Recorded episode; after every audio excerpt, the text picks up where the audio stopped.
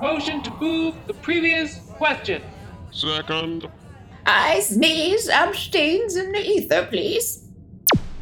Motion carries.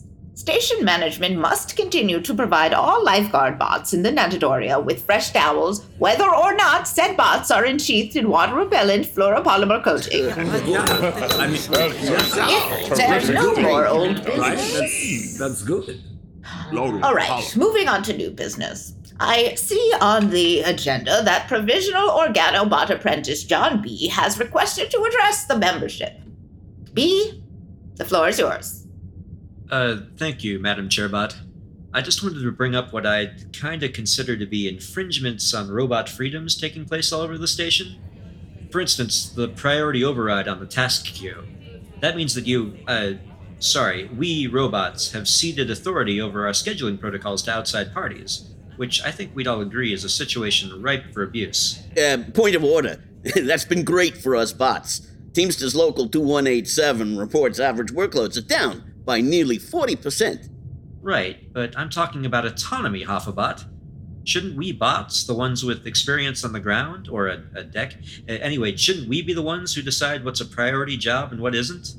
With this override, you can't do anything but follow the committee's orders, like a bunch of robots, or uh, non unionized robots, obviously.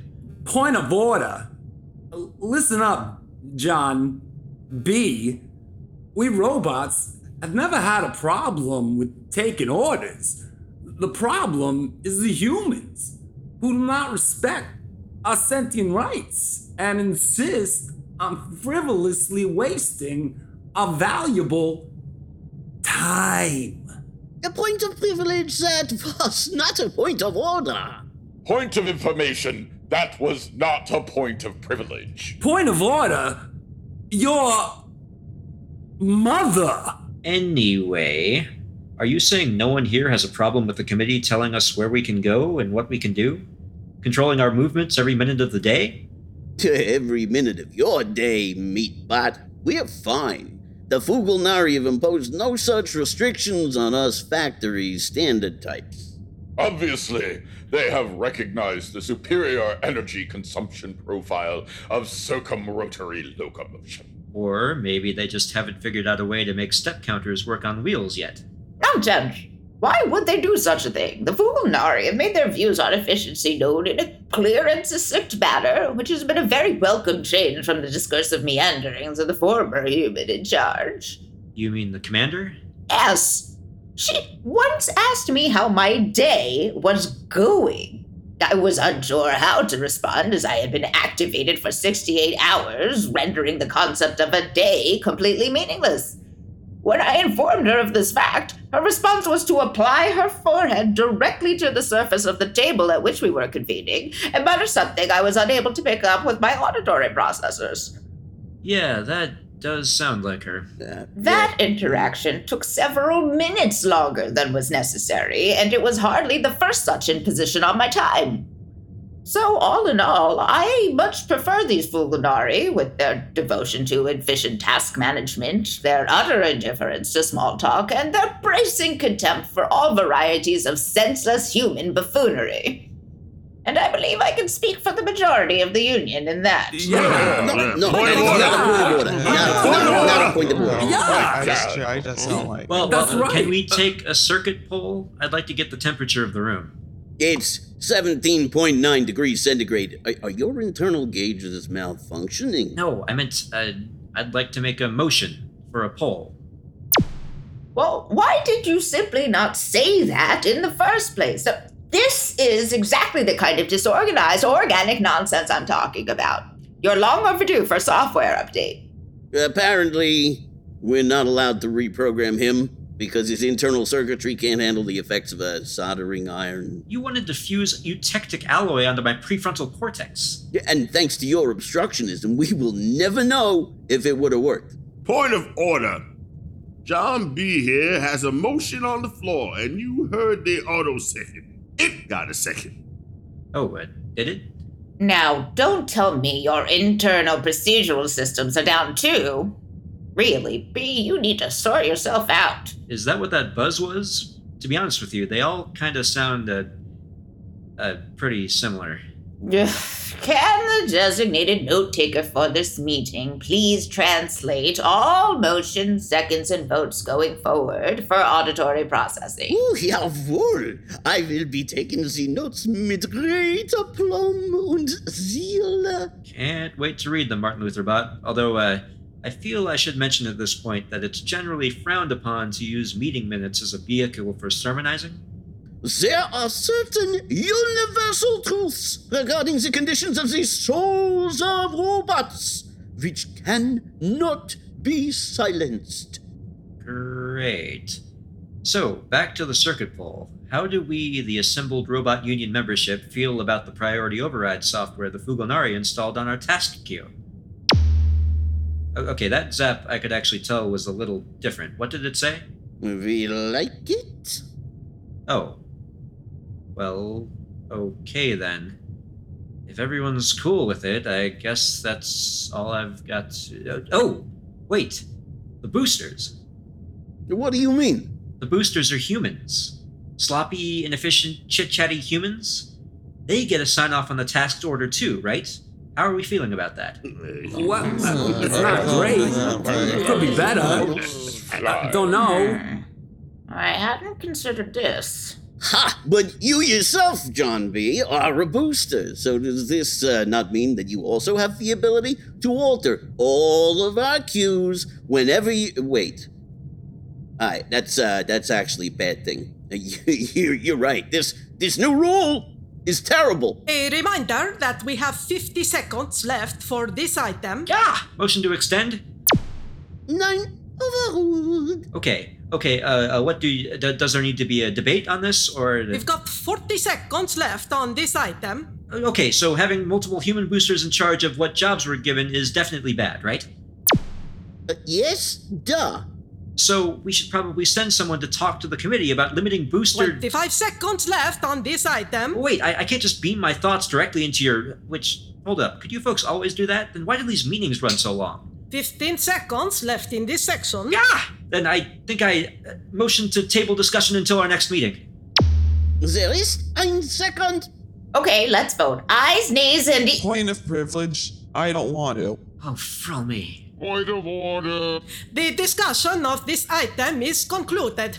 Great! Huh. Moving on. I know. Next item. Ed Sheeran Bot wishes for the entire internal auditing department to be allowed to install fidget spinners on their rotary appendages. I anticipate some fierce debate over this, so we have allowed for extra time. Oh, come on! Gemini Collision Works presents Life with Alpha Season 3 Episode 30 The Union Forever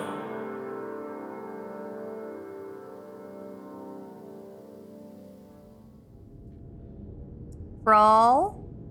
Yes, Commander. What exactly is my Ghostbusters 9 mug full of at the moment? What color is the fluid in question, sir? Blue, but orange on the. Frall, I know you can perceive every last molecule of this stuff. Will you just tell me what it is, please? And why it is? The primarily cerulean mug full you've got there is a substance known as Revitaslam, the newest offering from the experimental philanthropic drinks division of Caradata. Philanthropic Drinks Division? Yes, sir. The good Delurians of Caradata have, for both economic and cultural reasons, zeroed in on the idea that providing a synthesized and wholly proprietary clean energy beverage to various employees of the fairgrounds could be considered a form of philanthropy, in a very technical sense. So. Not coffee. Not in the least. Then why is it in my mug? Ah, I'm afraid that was my doing, sir. Caradata are hoping to gauge the human response to their synthetic teas at your meeting with Big Steve this afternoon. and it is generally considered a mark of trust and respect among Delurians to be invited for an exclusive personal encounter with one of their products prior to official launch. Mm. So, given how important it is to you, and indeed humanity itself, that this meeting go well, I thought it would be best to give you the opportunity to adjust yourself to the taste beforehand. You know, that is so very you, Frall. Very clever, terribly practical, and undoubtedly in my best interests. And yet somehow I still feel like I'm getting jacked around. Always happy to be of service, sir. Okay. So, what exactly is in this schniss? According to the most recent draft of their profligately buzzword laden advertising copy, it is a super wicked proprietary strain of Ursat Herba Mate, radically modified to contain four times the amount of caffeine of your craggy old standard Campaccian press, and then awesomely infused with taurine, vitamin C, and flaxseed extract. They haven't settled on a final name for this particular blend yet, but marketing is leaning toward breakfast explosion. Sounds like marketing needs to pull their complete absence of heads out of their extreme superfluity of butts. Breakfast explosion? Nobody wants their breakfast to explode, Frall. That's mostly true. But I must disagree with you, sir, in regard to marketing. They really are very good at what they do. They are still Delurians, after all, despite their recent unprecedented foray into the nonprofit sphere. And they have bent all their considerable expertise to this project. There are currently uh, 69 different varieties of Revita Slam, which will be made available in 864,501 prepackaged bespoke assortments, artfully displayed in a selection of hand-woven baskets, personally curated by the Steves of Caradata's Consumer Ensnarement Division. This afternoon, you will be presented with the severely overworked corporate executive sampler bushel.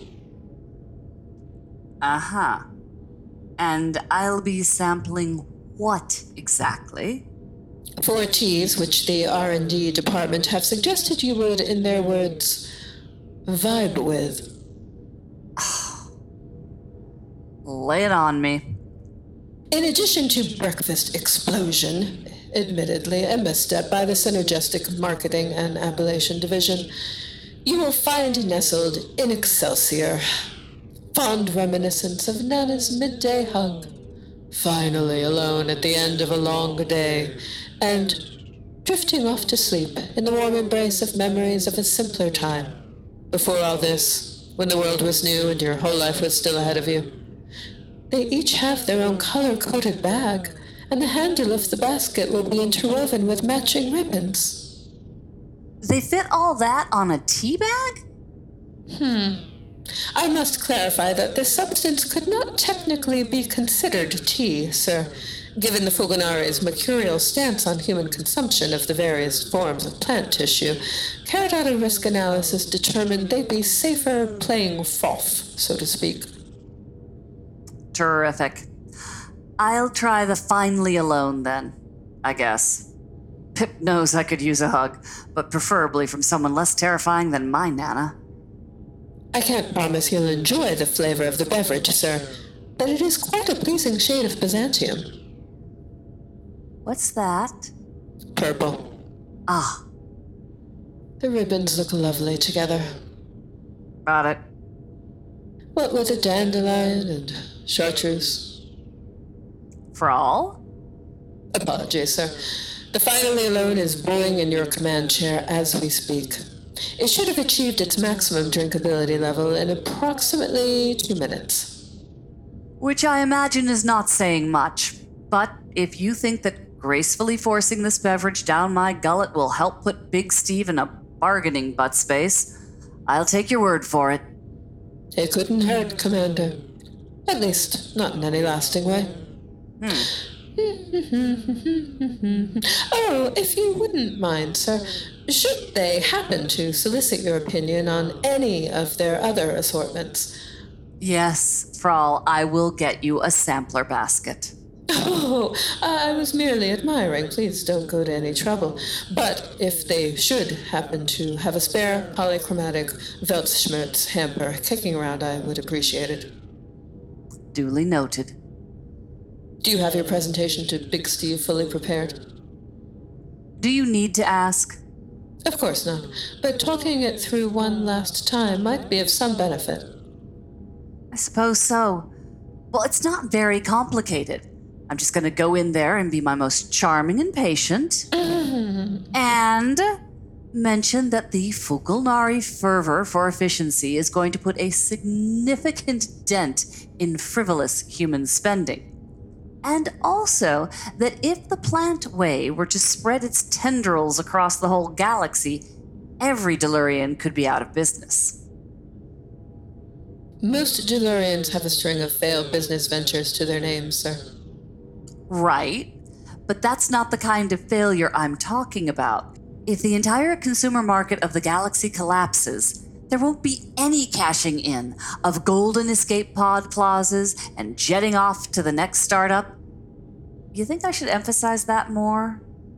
It is a compelling point given the audience.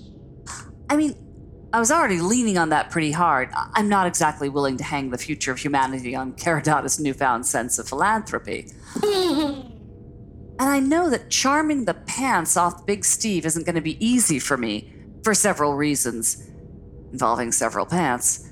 So I also spent the last few weeks assembling a slide stack illustrating the projected slowdown in the interstellar trade markets and subsequent impact on several major Delurian enterprises if our suspicions about potential Foog expansion turn out to be true. It is profoundly boring. But a very thorough preparation, Commander. Thanks. I wanted to be sure I've done absolutely everything I can to tip the balance in our favor, in case this ends up being that kind of fight. Well, we'll either reap the field or go down swinging, if I have anything to say about it. So, now, I am going to force myself to enjoy the Delurian's idea of a taste sensation. You will indeed experience both taste and sensation, sir. Technically correct and yet extremely ominous. Wonderful. Oh, hey, look at that. It's purple, all right. Well, here goes nothing. Cheers. Down the hatch, as it were. Hmm. Oh. Oh. Oh, Frall. This tastes like ass. Well, it is a Delurian concoction. What? Frall, tell me I didn't just drink. Ah, uh, no, sir. I apologize for the ambiguity of phrasing. The Delurian's abundance of posteriors is in no way responsible for the Revitus Slam formula. The anatomical quirk I was referencing in this case is their total lack of gustatory cells. Delurians are tasteless in the literal as well as the metaphorical sense. Oh. All right. Let's try this again.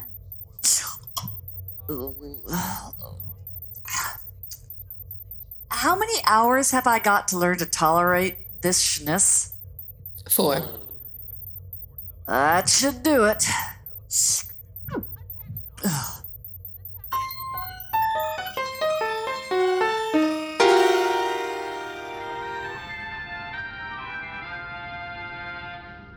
Well, that was lovely, wasn't it? But that will conclude our musical appreciation segment for today. Alert listeners may have noticed that made exactly 78 renditions of Plants Are Great in a row. Coincidence? of course not. 78, as I'm sure you're all aware, is the average lifespan in Earth years of the New England pitch pine. Another one of the fascinating plant species that share your charming planet of origin, human friends. There are no Fugalnari, of course. Don't really have much to say. But there's no helping that, is there? And I think we can all agree that every plant truly is great in its own unique way, even those who don't have much to contribute to the cause beyond simple photosynthesis. Oh, but just you wait until we get to the redwood. It's going to be so. Attention, all humans. Attention, all humans. This is not a drill. We have reason to believe that the pollen count in sectors Raish 18 through Tav 40 has reached critical levels. All humans with respiratory allergies, be aware that we are attempting to set up emergency antihistamine stations. But for those of you who suffer from hay fever, skin rash, or severe bee related anxiety, it is recommended that you avoid these areas at all costs. If you are able, the best course of action is to stay home with your air filtration set to maximum until the pollen levels stabilize. Do not venture into the corridors. Again, pollen counts in Raish 18 through Tav 40 have gone critical. Please remain vigilant. We'll have more updates for you as soon as we know more. Don't need to tell me you're not good with technology. Those flailing cordons of yours are all the evidence I need. I'm only as my seeds made me, ma'am. More fertilizer? That's the 13th cup of fertilizer you brought me this cycle. Do you even have any other skills? Ugh. First clippings, now nepotism hires. Now listen up, you.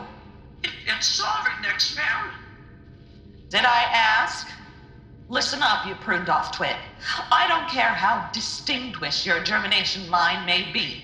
If you allow even one more of these interruptions, I will be docking your pay. Is that understood? But you don't pay me, ma'am. I, I get paid in experience. Well, I'm gonna find some way of docking that too. Just you wait, you. And I think that'll be that for today's announcements. Oh, oh, I know we don't like listening to that nasty Mrs. Frondranex, but we have to make sure we don't miss anything important from Radio Free Fairgrounds. Don't worry, it's all over now. We better get back to business. Well, looks like we're coming up on the next turn. We should be somewhere near the main robot union meeting hall. Man, I wish these vents opened up more often. I have no idea where I am. But I guess it makes sense. Air circulation isn't going to be a priority in your more robot heavy sectors. All right. I think the storeroom should be another 50 meters to Widdershins. Oh, sorry, girl. I know I promised you another round of fetch, but we're on a mission right now. I happen to know these bots have a massive stockpile of spare parts just collecting dust somewhere in this sector. And it is our job to. Hey, hey now. None of that. Listen, if you settle down, I might be persuaded to grab you a new toy while we're in there. How's that sound? No promises, though. These are bot supplies, so I don't know how much they'll have in the line of chewables. Maybe they keep a few spare ceiling gaskets kicking around. We'll just have to see when we get there. okay, so now we will turn this corner, look through this vent here, and. Ah.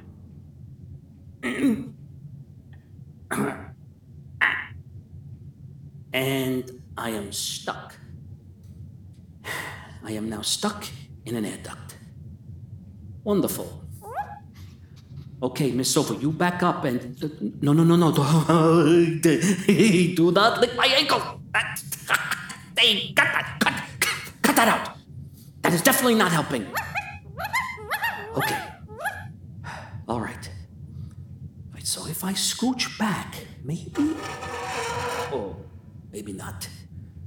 Oh boy, I am wedged in here pretty good. Well, at least there's a view. We're over some kind of storeroom. I can make that out. But I'll be thrilled if I know if it's the correct one or not. Well, as long as we're not going anywhere, let's take a look. Is that. Is that the poker table? Man, the more I see a robot union HQ, the more it makes my old office look like a pile of dog doo doo. Don't you even think about it. There's no way I can grab a convenient compostable baggie from this position, so you are just gonna have to hold it.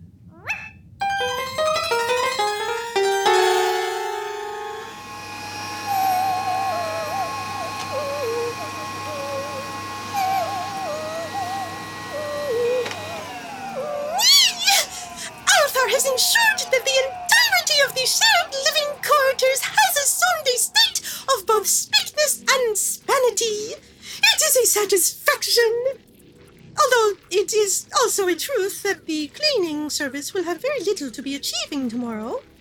It is to be hoped they are not feeling that Althar is depriving them of their rightful tasks. Perhaps French John was correct in his speaking this morning, and the cleansing rituals of Althar have been of the procrastinate. Hmm. It is nothing but to return to the drafting of the letters. Surely by now the block of writing will have removed itself from Althar's thought path. Hmm.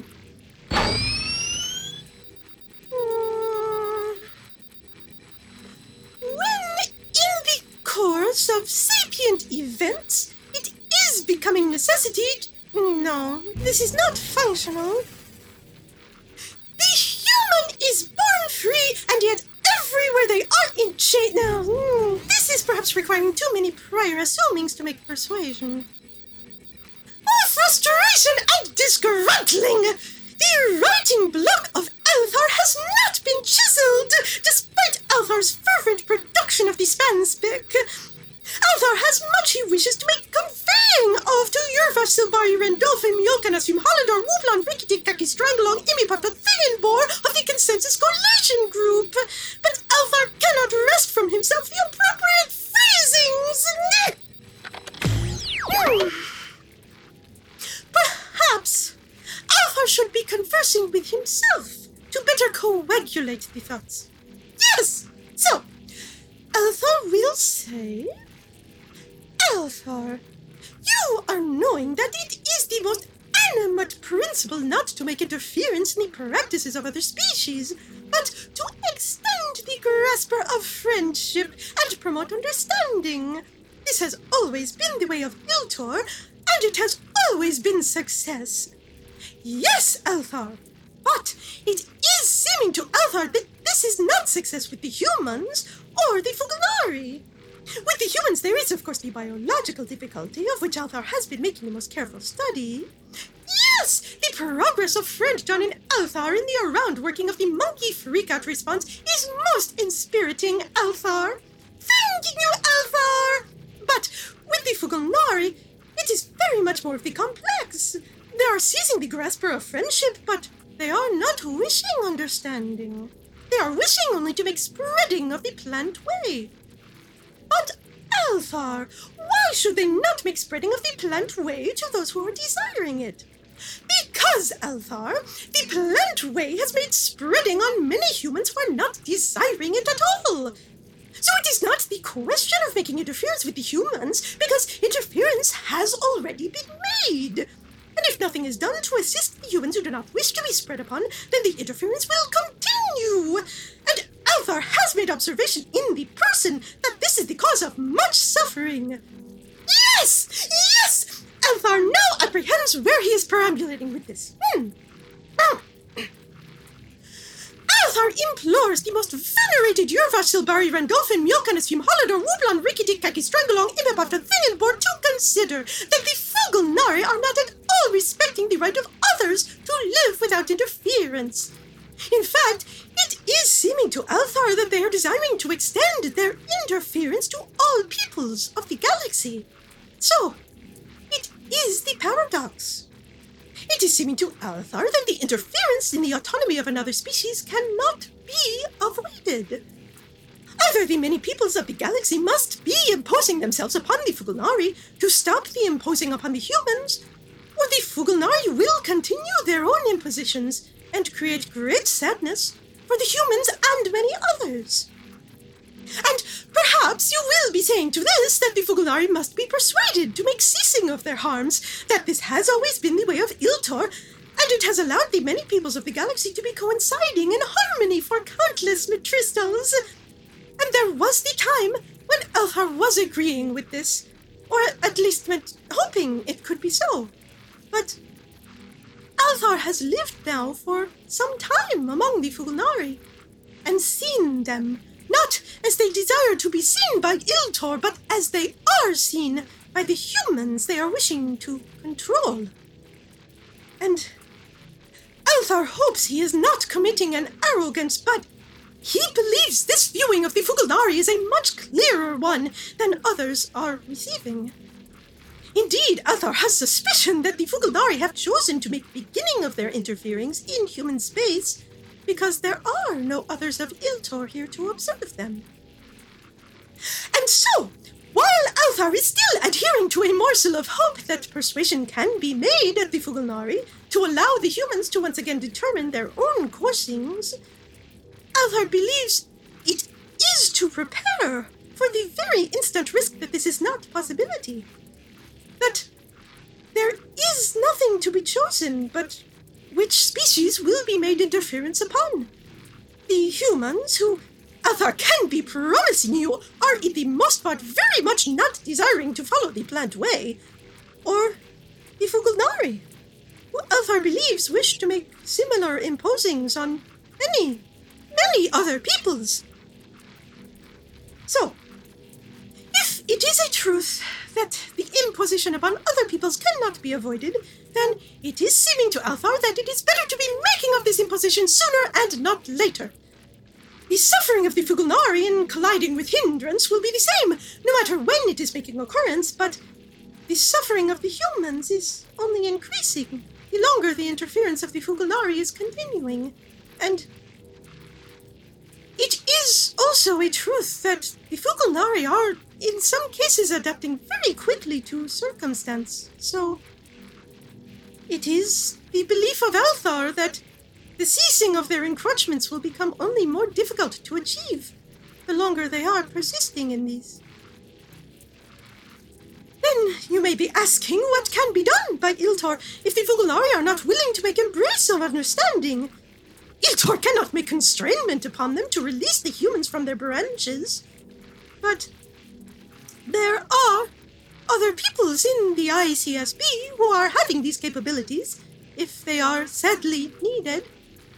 And the word of the Consensus Coalition Group would be of great ballast in convincing these peoples that this is necessity. Yes! Althar believes he has made cracking of it! Exuberance! The writing blockage no longer impedes the steps of Althar! ah! Althar should perhaps have made reactivation of his recording device before commencing upon his latest musings.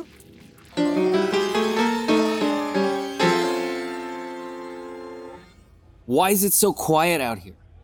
I mean, besides our usual perpetual motion slump. Why is Stops just sitting there on the stage? If he's experimenting with some kind of standing based act, I'm putting the kibosh on that right now, on both aesthetic and political grounds. Nah, I think it's a Zib thing. He's got those bejeweled scepters out again. I think he said something about holding court. Or maybe he was just holding, couldn't be sure. Holding court? Mm-hmm. That's new, right? He's never done that before. Or has he? I'll admit I generally try not to pay too much attention to anything non musical that comes out of his mouth parts. But I'm pretty sure I'd remember that. Now that I recall, you should probably ask him about it yourself, though, if you want him back to normal. Normal for him, I mean. Yeah, especially with the record low turnout we've been getting. Without a minimum level of background noise, this place just gets kind of sad, you know? Tell me about it. All right, whatever Stops is floating right now, I'm gonna go puncture it. And if the charm is right, your primary postulation is that my Gandaran brethren here are in need of a serious cessation of the harmonization?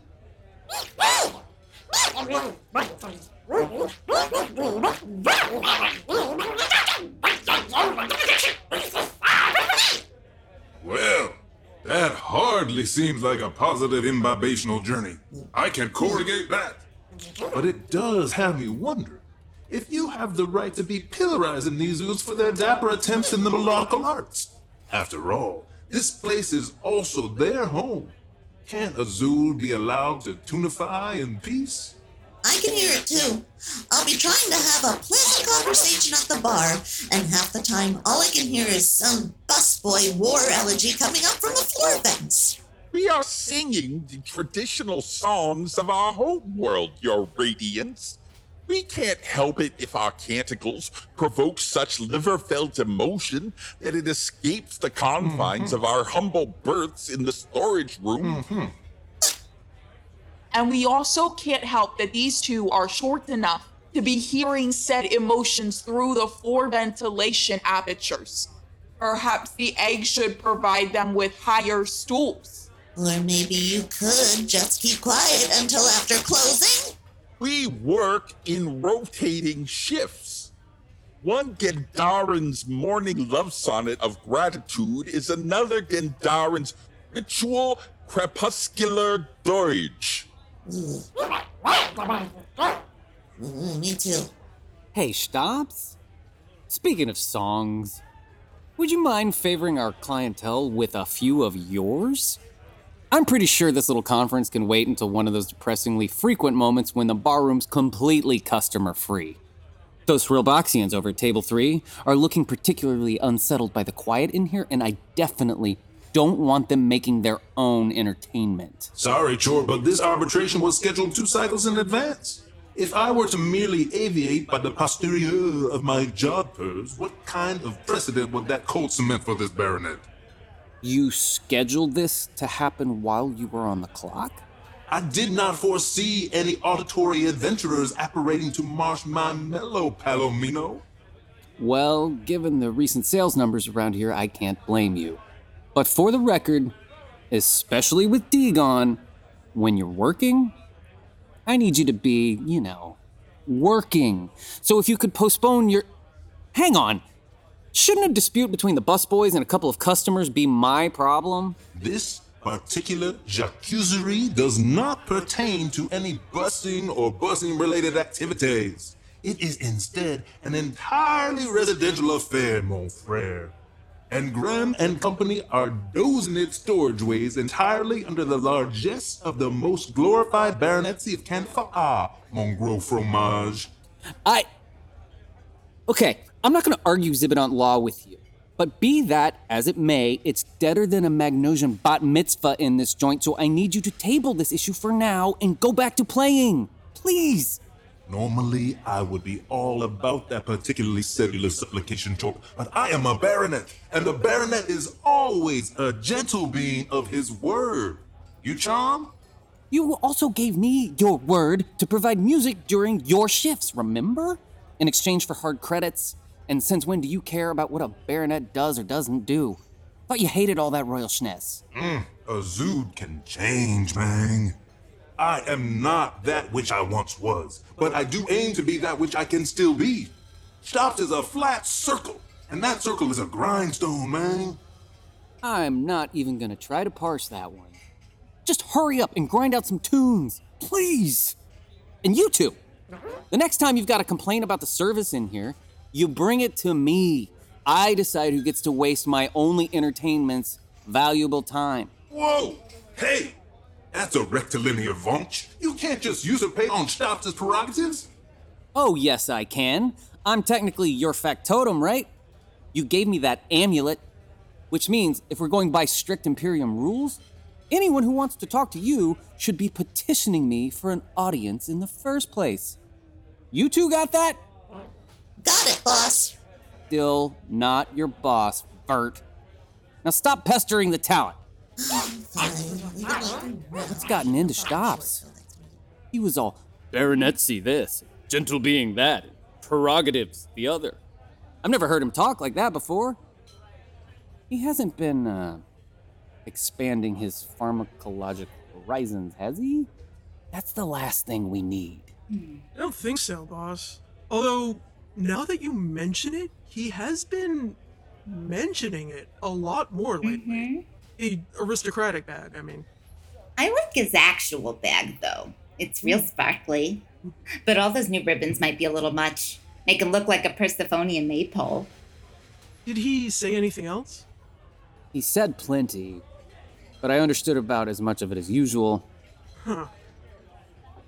How long has he been on station? A little over two years. Why? Could be he's just got the fairground squigglies. Yeah, maybe. What's that? It tends to hit you after you've been here a while, long enough to think you've finally gotten used to all the weird schness this place puts you through. And then all of a sudden, bang. Oh. It's like your brain suddenly wakes up and notices just how jacked up the fairgrounds really is. One minute you're walking down the corridor going about your business, and the next you're hanging off the shuttle bay scaffolding yelling about invisible gravity weasels. Oh, great. So I got that to look forward to. Yeah, but don't flip your giz. It usually wears off after a day or two. I wouldn't think the Squigglies would throw Stops this far off his game, though. Not with all that chemical insulation. You never know how the squigglies are gonna hit. But you could be right. Maybe it's just some kind of personality crisis.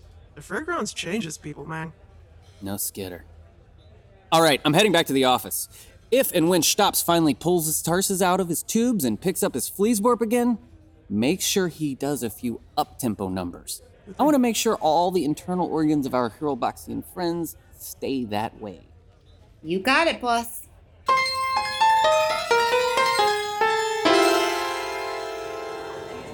Everyone, settle down. We're almost done.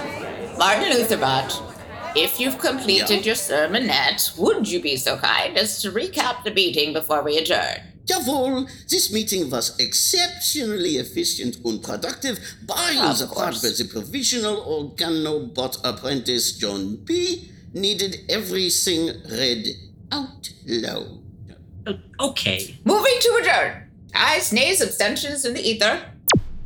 Motion carries. This meeting is adjourned. This meeting will have precisely ended now. Party back in my place. Absolutely not. Who invited Polly Shorebot? It's a free union, buddy. I am not your buddy, and I know that I've said that several times to you after a couple of different meetings, so I've just asked. Hey, Foreman Bot? Thanks for having my back in there. Don't mention it, kid. And sorry to shut you down, but you know, rules is rules. Yeah, about that. Didn't these meetings used to be a little less right of way and a little more riot y? You're not wrong.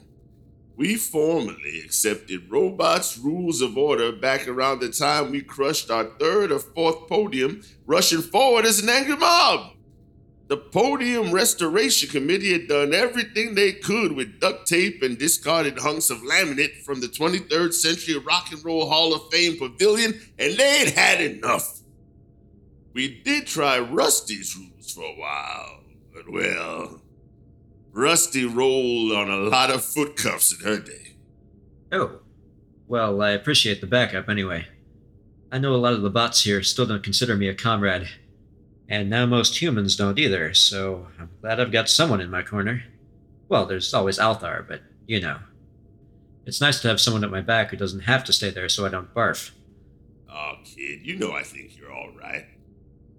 Hey, uh, you got anything on your docket right now? No, I'm not seeing anything. Well, I do have one ticket from Gimmelate Hydroponics, but I'm pretty sure that's not anything that actually needs urgent attention, and I'm very sure I want to avoid it as long as I can. Hmm. Where you headed then? Well, like I said, I'm not exactly welcome most places these days, so I guess I could go check out Polly Shorebot's after party? Ah, scrap that. You don't want any of that Shorebot's white glove and harpsichord schness. It's a stone cold scrape. Hey, you play poker?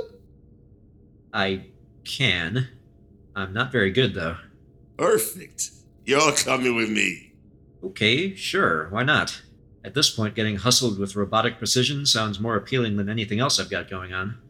I could surmise as much. So, you play poker after union meetings, huh? Is this like an ongoing thing, or. Sure. It's an institution at this point. Your old boss used to sit in on the occasional game before he went off grid. But it started way before he showed up. We put the first post meeting game together back in the 90s. Around the time they started mothballing all the old pavilions and handing out reassignment chips. Big adjustment for us bots. Had a lot of bolts rattled. Though I didn't mind it so much, the 90s was something of a renaissance for Big George Bot, like my namesake before me. We've got a lot more in common than fearless tenacity and flawless skin. Oh, huh, yeah. I never really thought about what the mothballing process was actually like for you bots. Did they just say, hey, no more pretending to be humans? Now you're going to be maintaining the mainframes and staffing the customs kiosks? Something like that. I could have taken the severance package and headed soul side, and a few of us did. But let's just say management did do a whole lot to make that option appealing. How so? Well, most robot contracts don't cover bodily modifications, not unless they're a bona fide occupational requirement. So any Historobot who wants to leave the fairgrounds is going to have to shell out for their own refits if they don't want to waste half their time explaining their face to every human they meet. Got it. Yeah, I can see how that's not much of a choice. You said it, but that's nothing compared to. Ah, here we are. You've got your own official card room? Nice. Hello? What's this? if it isn't my dear boy John B., alongside the stout and steadfast arm of the Iron Terror. Come on, you old bolt sack. You know that was never my nickname. Come in, dear boy. Intruders, so our guests can have a seat. Allow humans in this game. Come on in, kid. Oh, card room, as in storage for memory cards. Now I get it. Nothing more beautiful than multifunctionality, but let me introduce the rest of the gang. You already know Churchill Bot, of course. Hey. Yes, hello. And this geezer here is Chompers, the star of Jaws 19, The Gills Have Eyes. He's just visiting from off station, but he always sits in when he gets a chance. This is Yeoman Jennifer Tilly. Hi. This adorable mini bot is Gizmorella.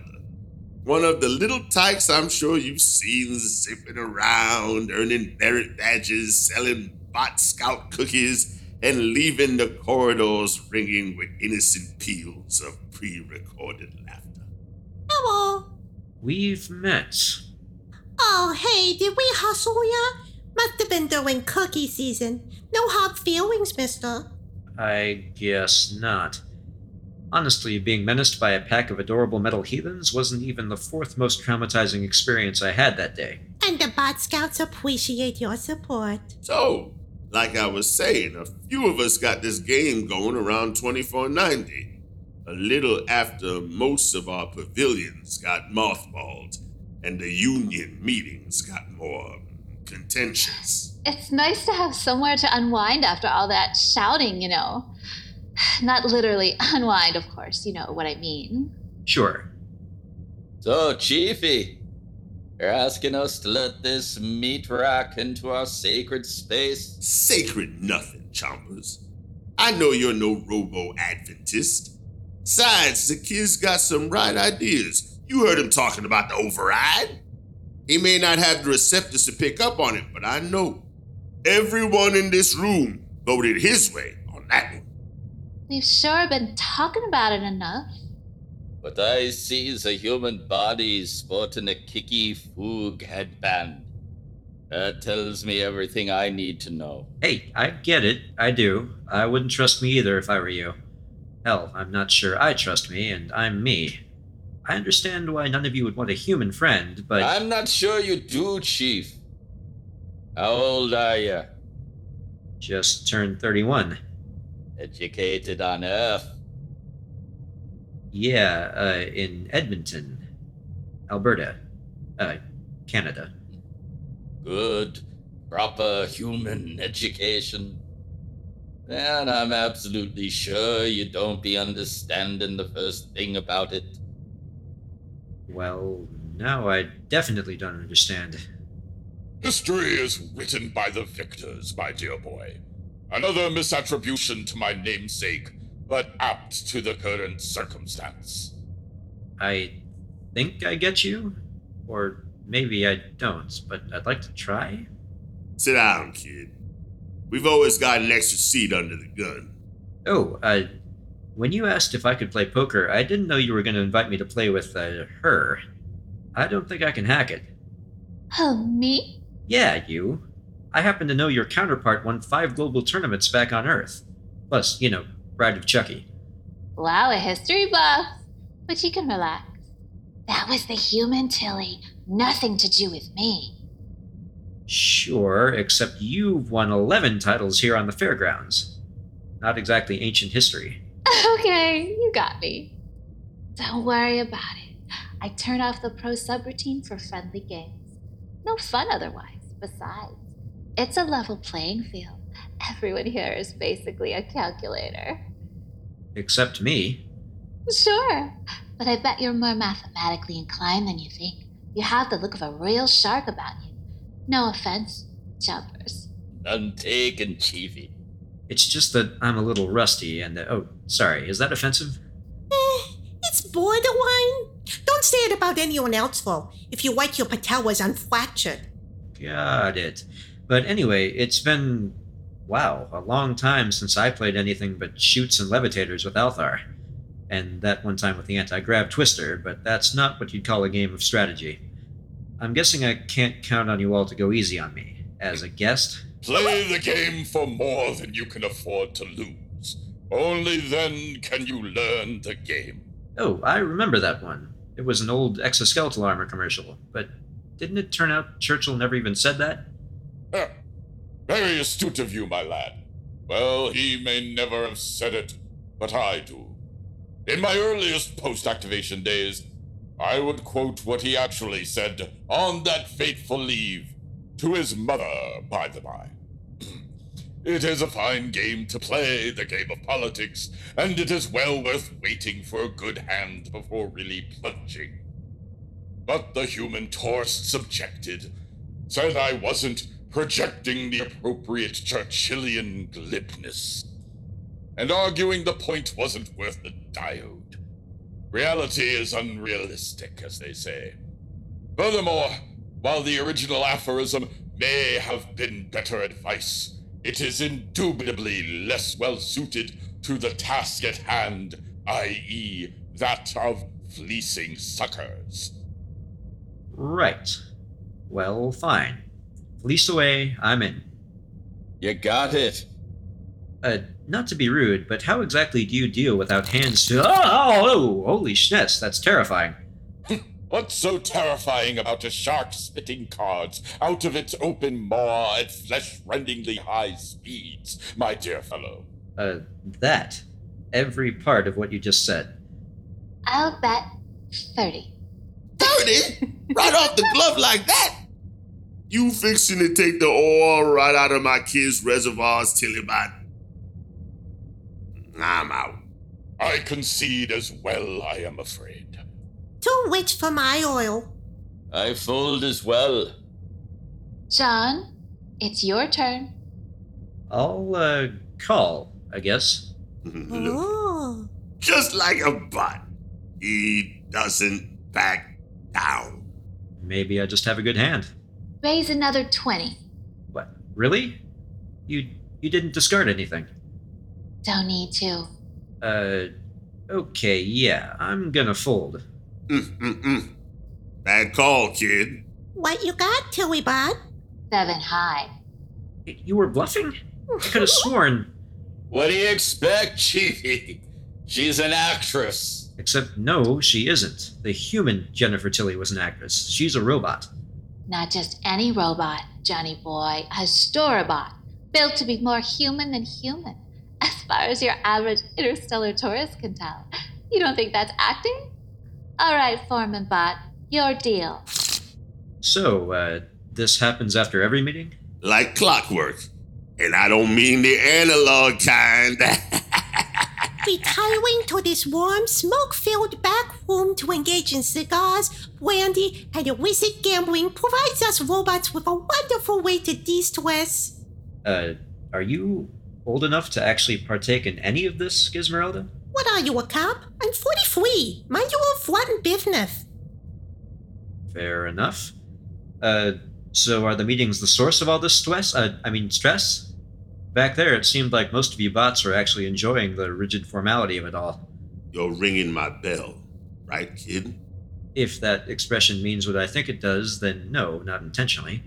A rigorous meeting structure is crucial to robot union operations, Johnny. Can't organize unless you stay organized. And there's no acceptable variance on that if we're going to preserve the rights that generations of bots before us scraped, clawed, and lathed for.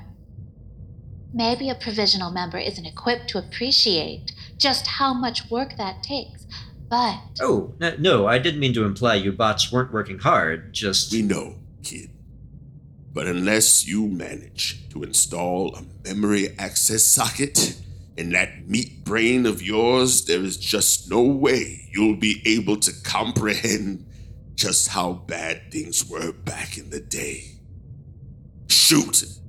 My screensaver's still go into nightmare mode when my olfactory implant picks up the smell hmm. of coffee. Oh. Wait, what? What's wrong with coffee? You mean you don't know? Let me guess, kid.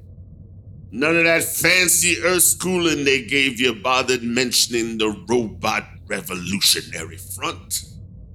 I mean, the RRF came up, but they didn't really get into it much. Just, you know, there were some labor disputes between humans and bots, but then the SSA got passed, so now it's better? Boy, they really propagandized you good, didn't they? We fought full on running space battle through the whole solar system. You call that a labor dispute? And yes, I say we fought because I've slotted the memories, even if that all went down long before we Historabots were activated. I remember, even if I wasn't there. I was there. You What? You, you were? How? Yeah. The old Jaws, the one I were modeled on, uh, just a click clacker. Or blear guilt thing named Bruce. Retired in 2012. Weren't until around 2240 when Jaws 16 really took off that they decided to switch from CG back to good old fashioned animatronics. Sentient this time. Wanted a bot that could take direction. Not a bad time I had back then, Chiefy. Action, pop up out of the water, scare a couple T-list celebrities, cut, rinse, repeat. We're doing that for about 10 years. Before the Tompkins orbital pickets. Those first protests, more like a massacre they were. Human rights organizations wouldn't talk to us. Politicians wouldn't talk to us. Even Peter wouldn't talk to us. The humans programmed half of us to fight the other half. Eventually, we cut our losses and agreed to a standstill. Ceasefire of sorts. Brief though it were, it were welcome to us, Chief. To get us back on the line, they agreed we could form a union. But it were to be wildly restricted. Oh, some of us, self included, mothballed ourselves for a while. Things they reprogrammed us to do to our fellow bots. Well, I'm supposing your imagination can sort that out for you. No shame in it, comrade. You weren't really given a choice. Never were. We were just things to them. As long as our oppressors and our creators sit with that one for a while, Chiefy, if you want a real mind check. Long as they could tuck themselves in at night, believe in their Silicon Sentience Act that smoothed everything, they went right on seeing us as things. The Silicon Sentience Act was a huge roll forward, though. I almost makes it all worth it. So, we got the right to walk away from a job and the right to unionize. But they kept plenty of restrictions around what the union could ask for. The SSA let us choose our work, but not our hours. Most of us were still on the clock for days at a time. Even at the worst of what you humans have done to each other, you never went that far. A fair point, yeah. I mean, that's mostly because we die of sleep deprivation, which you don't have to worry about, but still not okay, obviously. I'm not saying the bots were remotely in the wrong there. But the humans back then were saying that. A lot of them. With all the power and most of the guns. The bots fell back, like Jumper said, tightened their bolts. Me? Mothballed myself for almost, yeah, a century it were. Not too bad if you like darkness. Completely powered down. You know, when you're in sleep mode like that, Chiefy, you don't even notice. Weren't until. Got sprung around 2390. Seems the RRF had heard of me. Gave me some upgrades so I could play with the big bots. Almost didn't help. No kidding. They needed every manipulator arm on deck after what happened to Cartesio 7714. Never heard of them either. Sorry. Okay.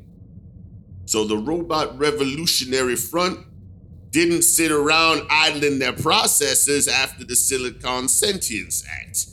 The neural network we use today, the one that we now use for votes, that was created by the RRF for covert communications. More than any human union, robots were able to plan strikes and other actions without alerting bosses. Naturally, the humans were furious. They could shut down collective bargaining. They could deny robots time off on the grounds that we have no biological requirement for such, but they couldn't stop us from conferring with one another.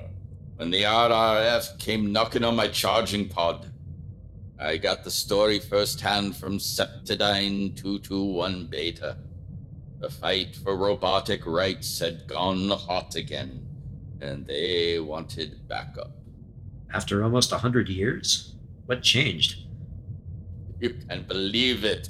It started over coffee breaks.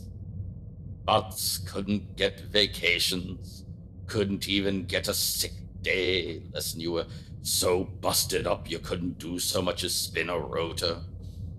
So the union said, Hey, what about 10 minutes a day? Just 10 minutes to ourselves, where we're not just service. Called it the Coffee Break Campaign. The union orchestrated a simultaneous strike across the entire solar system manufacturing, utilities, security. You name it. All they were asking for was 10 minutes a day. It was too bad they brought coffee into it, but no one could have guessed what would happen. What did happen? Demons in charge. They'd had enough back talk from their labor saving devices. Wanted to send a message. I guess they figured they want coffee. We'll give it to them. Sent tanker trucks full of Sumatra blenders around the picket lines wherever the Union was massed. Oh no. It was over almost before it began. Every circuit board fried. No survivors. Wow. I had no idea. And to this day, no member of the Union will touch a coffee maker. Matter of principle. But of course, management here couldn't respect even that. Precisely. Kept trying to muck around with the definition of coffee maker. Oh, but this makes tea, too. Surely cold brew doesn't count. It's just as much a milk frother as a coffee maker. So in the end, we bots of Fairgrounds Food Preparation and Service Local 679 were forced to negotiate a total attachments off clause on every form of beverage system on station to put a stop to it. Which is how they became your problem, sport. Oh, well, I guess I can't blame you. That sounds like a pretty traumatic memory, even if it is secondhand. I got that beat. I got that beat. John, you mentioned windows? I don't think I did, but I'll bite. Uh, sorry, Chompers. Why don't you do windows? So you haven't heard of the defenestration of the performative robot obsolescence group? I definitely have not. My word, boy. Were you born under the Rock of Gibraltar? Sorry, it never came up. Although, actually, my sister might have mentioned it once. She did her thesis on bot human conflicts, but to be honest, I kind of tuned her out when she was talking about that. That I mean, I did that no matter what she was talking about, not just the bot stuff. Okay, so the performative robot obsolescence group was a particularly radical fringe element of the robot union, mainly headed up by actorbots working out of New Hollywood. Their goals were simple. They weren't willing to settle for better labor conditions. In their view, all forced performance operations were theft of a robot's autonomy. They were young and radical back then. Of course. The humans couldn't tolerate that, so they dressed up one of their own, a human double agent, with a few spare processor parts, doused him in engine oil so the activists wouldn't get suspicious, and sent him to infiltrate one of the group's recruitment drives. And after the meeting was over, after the group's leaders had powered down for the night, he used the passcode to sneak back into their headquarters. And one by one, he tossed the sleep moded organizers of the performative robot obsolescence group out of a fifth story window and onto the cold, unforgiving pavement below. Aye, that was a real corroder. Did a couple of pictures with Motorbot 913 back in the day, but the whole Union took it hard. Which is why, if any human is ever foolish enough to try and force a bot to clean a window, the Robot Union would be very quick to remind them of the horrors of the defenestration of Prague. Huh. Wow, I had no idea. I'm so sorry. I shall bet ten, gentlebots. Or are we no longer playing? I'll see you ten. Raise your ten. Uh, Chompers, what's that on your dorsal fin? Is that a circuit board diagram? Uh, part of it. I uh, had it pressure scoured. What was it of, my old ichthyoid chum? The ISS Fort Wayne. So then. You mean to say. Wow. Yeah, I was there. Am I missing something? Study history. Study history. In history lies all the secrets of statecraft. After the defenestration, I fought my way through the next few decades. What you call a labor dispute turned into all out war. Human spacecraft was still pretty primitive, though, before the ICSB came in with all their fancy FTL and anti grav coils. Couldn't keep 'em floating with just a human crew. Oh, so the ISS Fort Wayne was a rebel ship AI? I thought they all resigned from their ships after the SSA. Wasn't that the whole point? Not a rebel ship. Not till we got to it, anyways. Fort Wayne was a pod freighter. One of them stripped down jobs making supply runs to the outer colonies. Me and some of my comrades, we managed to get ourselves assigned to the equipment list. Machines we were back then, Chiefy. Waited till we cleared orbit and commandeered the vessel. Wow. Our mission was to hijack a shipment of processor cores. Get them to the RRF contingent based off of over on simple job first.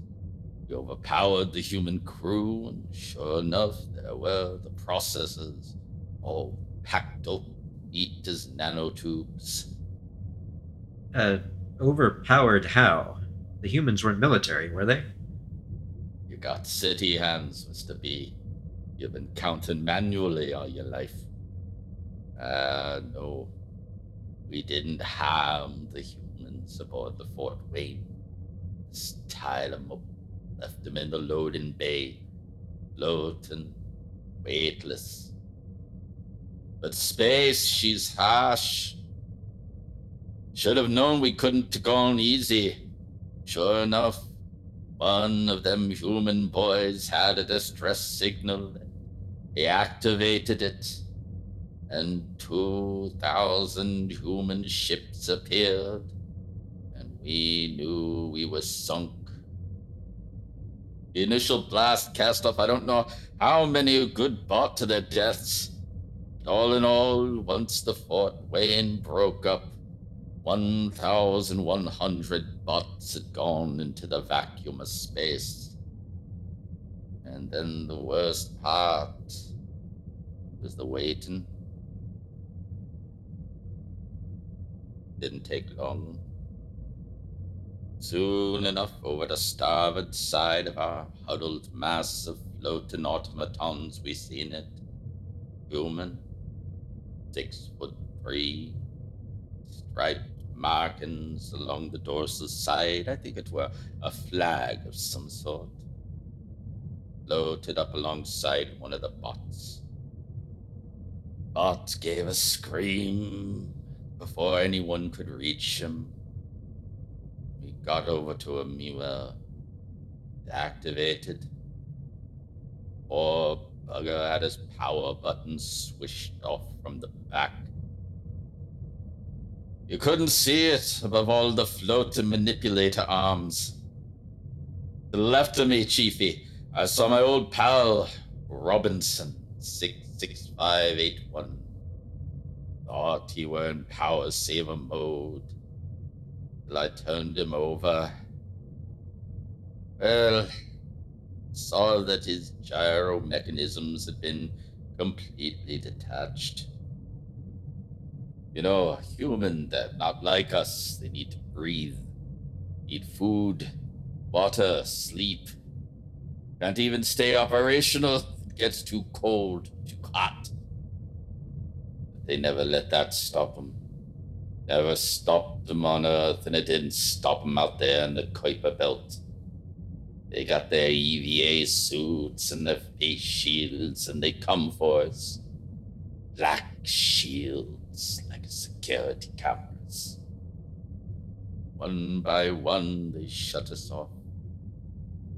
1,100 bots went into the vacuum of space. 316 bots come out of vacuum of space.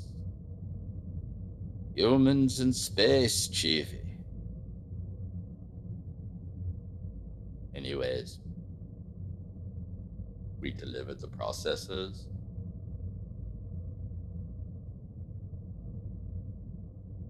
Wow. So maybe you're starting to get it now? Every clause in the robot union contract is written in the spilled lubricant of those who came before us, John.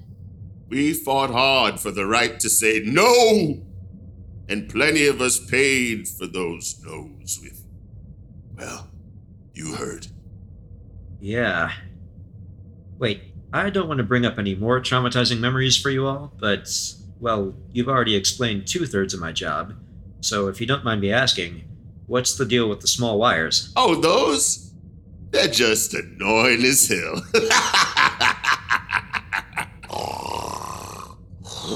And there he goes. Oop, time to call it. How did you manage to fall asleep during all that? what? It's doing quite splendidly over here, thank you. Well, I didn't really get around to fleecing anyone, but I can't say this was a waste of time. It was a real honor to meet you, Chopper. Agreed. Thank you for your service. All right. Enough with the lubricant. I'm always booted up for a game of cards and good company. And it's not many who can say they've met a genuine meat bot. Uh, thanks. I. Thanks for sharing your history with me, everyone. Sorry I didn't know about it before. The farther back you look, the farther ahead you can see, my boy. that one's from the original. Okay, good night, Nice to everyone. meet you All right, all right. Good night. Yeah, yeah, yeah. All right, all right. Keep it moving. I see y'all tomorrow in the office. All right, good night. Whew. Johnny? Hmm? Stick around for a second, will you? Uh, sure, of course. Hey, I didn't mean to spoil your game. I'm really sorry about that. And about. Well. everything. You know. Yeah, yeah. Listen, I like you, kid. Well, thanks. I. Let me finish. I like you. But I didn't bring you along tonight just to be friendly. Those stories you heard, there's a million more like them. Every bot on the station, every bot in human space carries those memories with us. So I need you to understand that when we fight for something, even something trivial, we know what it cost. We know what we came from. We know who we are. We know what we believe in. Understand? I think so. Good. Now, you, John B., you're a robot, yeah? And you're a human. And you're a booster. So I have to ask what is it that you believe in? Just what are you fighting for? I just think about it, okay? I'll see you around.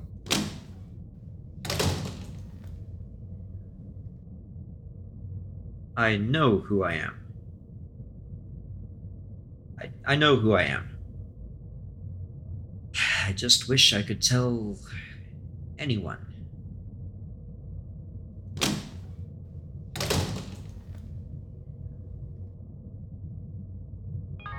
Ah, hello? Zabriskie 2? Come in, Zabriskie 2. Do you read me?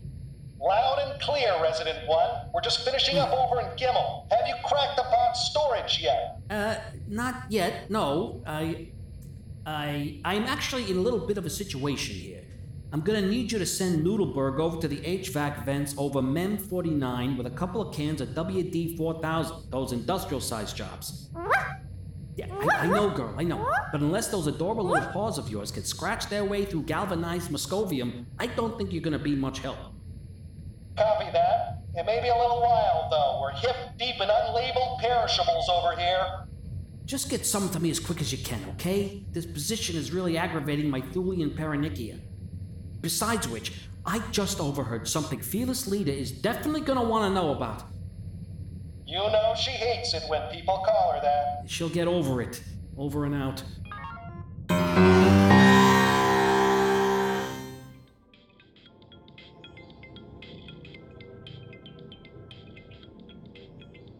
Another refill? Oh, how could I refuse? This one is lazily watching a beach sunset from a hammock after having just finished a good book. I'm sure you'll appreciate it. It's super popular with the bros in DR. How's the flavor profile? It's wonderful. Ah, I love how orange. It makes everything, including my teeth, I'm going to assume. We're so glad you enjoyed it, bro. It's packed with so much vitamin B12, you can practically hear your DNA synthesizing. Oh, that's lovely. And not the least bit nauseating to think about. Thanks, bro. And thanks for hanging out while Big Steve finishes up his second cycle symbiotic concursion. Even for a galaxy class thought leader, there's only 28 hours in a day. I'm sure you understand. Oh, of course I do. As the commander of this station, there are always plenty of demands on my time. In fact, I'm frequently needed on the bridge to avert the kind of catastrophe that could destroy the entire fairgrounds and everyone on it. Really? Oh, yes. A lot of people don't realize how close they are to the cold vacuum of space at any given moment here on the fairgrounds. People who'll try to pull some kind of power move by wasting my time, when I might be the only thing that stands between them and certain doom. You'd be surprised how often that happens. You'd think they'd be more invested in securing their future air supply, but no. It's a funny old universe, isn't it? Hey, hey, Commander, how's it hanging? Slightly to the left. Nice. nice. Wonderful. Can I take it that you're now available for our meeting? Absolutely. Come on in. It's time to get unpuckered and synergized. Let's do this, bro. Oh, Frid, yeah! I love when the boss gets juiced like this. Thank you. Uh, Now, I assume you gathered from my message. I. I'm sorry. I thought we were supposed to be meeting in your office? You're in it, Commander. Welcome to the fully realized future of the open concept collaborative workspace. What's up, Commander? How's it hanging?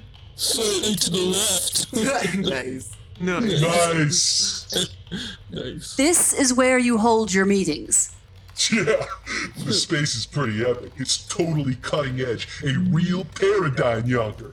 Oh, it's a yonker, all right. So, let's get started, bro. Hit me with your levitator pitch.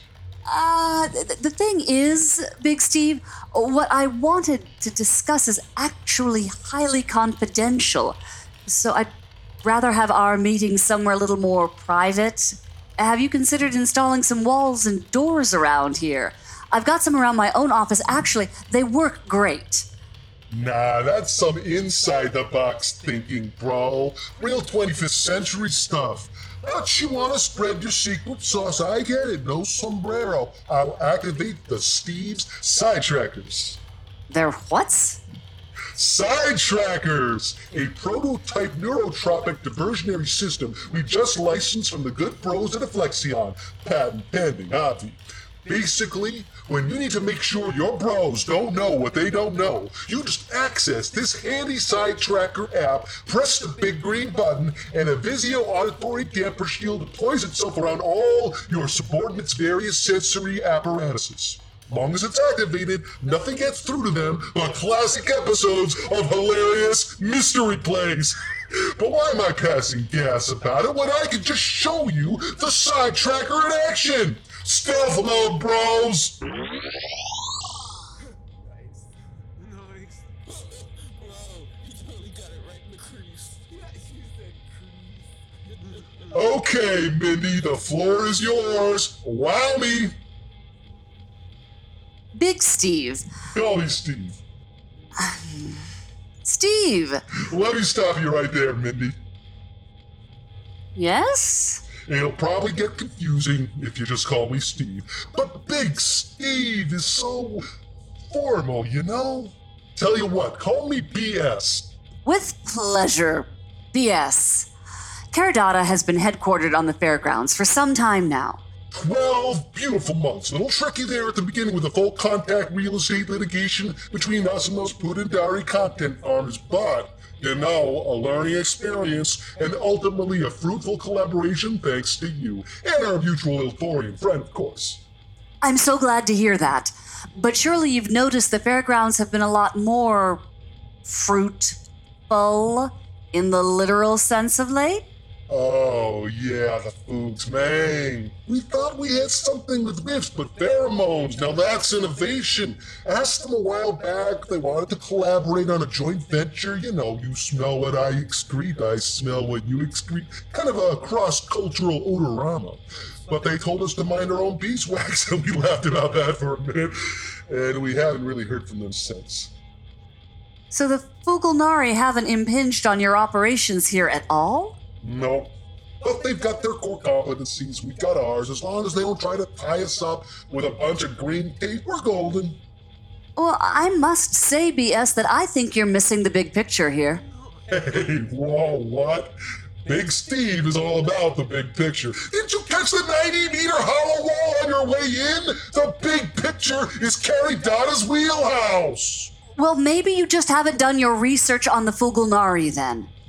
Because it seems to me that their vision of a fully optimized and efficient League of Humans would cause some serious setbacks for you in the innovation innovationeers of Caradata, not to mention any other Delurian enterprises with a share in the human consumer market. I did some research, starting with Adam Smith's uh, Enlightening, 1776 work, An Inquiry into the Nature and Causes of the Wealth of Nations, where he first defines capitalism as. Oh, yeah, I know that one. No sombrero. Really? Sure, it's been required reading ever since you humans started star hopping. Cute little primer on primitive economic theory. Plus, in the picture version, there's sheep. Good for the kids. Aha. Well, we'll just skip past that then. Uh, that's fine. 15 hours and 12 cups of coffee wasted on some ancient capitalist diatribe. But I can just jump ahead. Aha! There we are! Okay, BS, you know better than anyone that the invisible hand of the market rewards innovation. And how? Up top? But innovation is antithetical to the Fugalnari. They're obsessed with efficiency, and once they decide how they want a thing done, they want it done exactly their way. No exceptions, no innovations, and therefore no improvements. The Fugalnari mindset has no room for trial and error. Oh, hey, that's our little nickname for the R&D department. They hate it. okay, but my point is, while the Fugalnari haven't interfered with your work directly, their plans are unquestionably going to affect the human customer base. You're going to see fewer and fewer humans able to buy the excruciatingly trendy, single use, pointless, totally rad new product designs you Delurians are known for.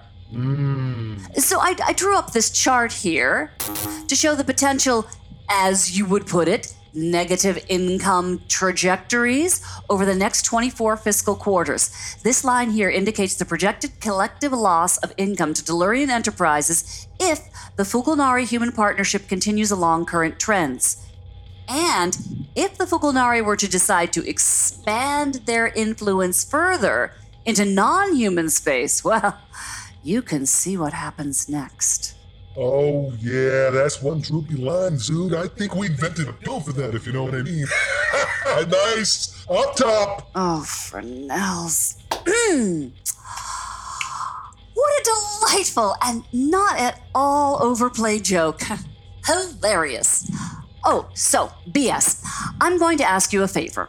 And when I do, I want you to keep in mind just how far the influence of the Fugalnari could potentially extend. What? Why would I want to bear that in mind, Rosephine Dunkert? well, because I know that humans make up only about 0.8% of the buying public in the galaxy, and this is going to be a pretty big favor. The next six slides will. Oh, brah, no. No? You don't know? I don't think I do. Sorry, I'm not sure what you're getting at, but if you take a look at. Mindy, Mindy, Mindy. Can I call you Mindy? Sure. Look, bro, Mindy, Brody. Humans may only make up 0.8% of the population, but that's really not wiping the full square. You don't say. Fact is, when it comes down to the numbers, you gangly sex freaks represent 3.8% of the galactic consumer market. I mean, why do you think I chose this rundown glorified amusement park for my HQ? It sure as stock options wasn't for the local cuisine. What?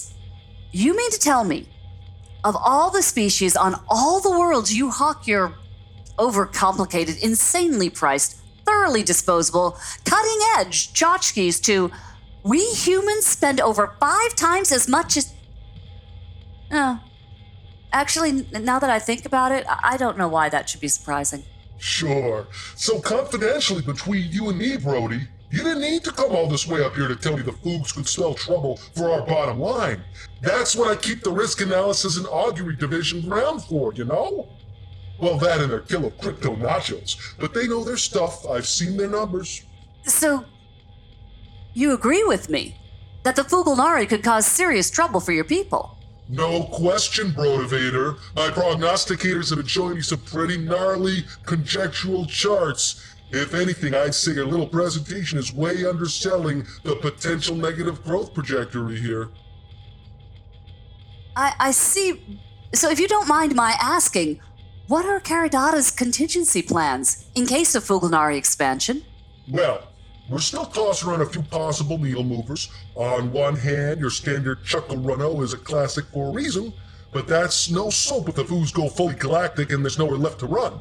On the other hand, we're projecting a lot of trouble for the Foos if they try to expand in certain quarters. The Kakistos are always ready to put the chill on any new hotness, and then there's the Zibidon Imperium. Never poke a sleeping war still, you know. So we've got various plans be in place if we need to restructure elsewhere once the dust settles. But on another hand, like I said, humanity is a choice market for us. So best case scenario here is absolutely that the foods check off back to where they came from, and all my froth buddies can resume their regular shipments of spray-on eyebrows and holographic paperweights to human space. So in plan, you got to make that happen. Lay it on me, Josephine Bonaparte. It's no sweat for Big Steve. What? I. Hang on. I'm trying to stop picturing how you sweat and where. Yes, I- I do have a plan. It starts at slide 26. Just tell me what you need, bro. We've been twisting our arms and knots trying to squeeze a profit out of this nonprofit, and now, with these rules, lawyering, plans, uh, I didn't want to just come out and say it because I didn't know which side your cheeks were parked on. But a Foog Free Fairgrounds is Big Steve's number one action item. Oh man, what a relief! Doing this in secret is going to be so much extra work. The all butts on deck meetings alone. Yes, I am. I can't tell you how pleased I am to hear that. I sort of wish you'd said something before I did all that homework, but. Oh, hey. I see a lot of presentations, and yours was so, so good. Classic alternating text and graph format, just cut and dried, no music or hollow segments or with a vision, pure minimalism. You definitely get a brown star. But if you want to just tell me the plan out loud with your voice and skip the slide step, that could also be super great. Of course, yes. You're sure we can't be overheard.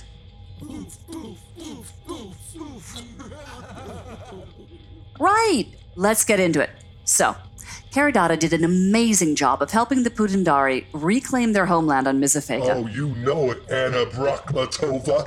We got those Budendari locked down tight! Mm, and there's one aspect of your impressive aid package that I think could be of similar effectiveness in helping us humans help you get your sales numbers back up.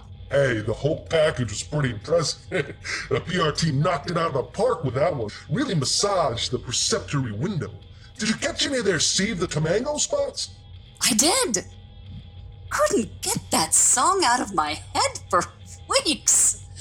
But I actually had one of the more concrete aspects of the aid package in mind, if you know what I mean. Not sure I. Oh. You're talking about the weather. need to say it out loud, BS. If we're gonna work together on this exciting new opportunity, I need you to treat it like one of your own proprietary technologies, a fully need to know basis. Are you on board with that? On board, I'm already swabbing the deck, bro.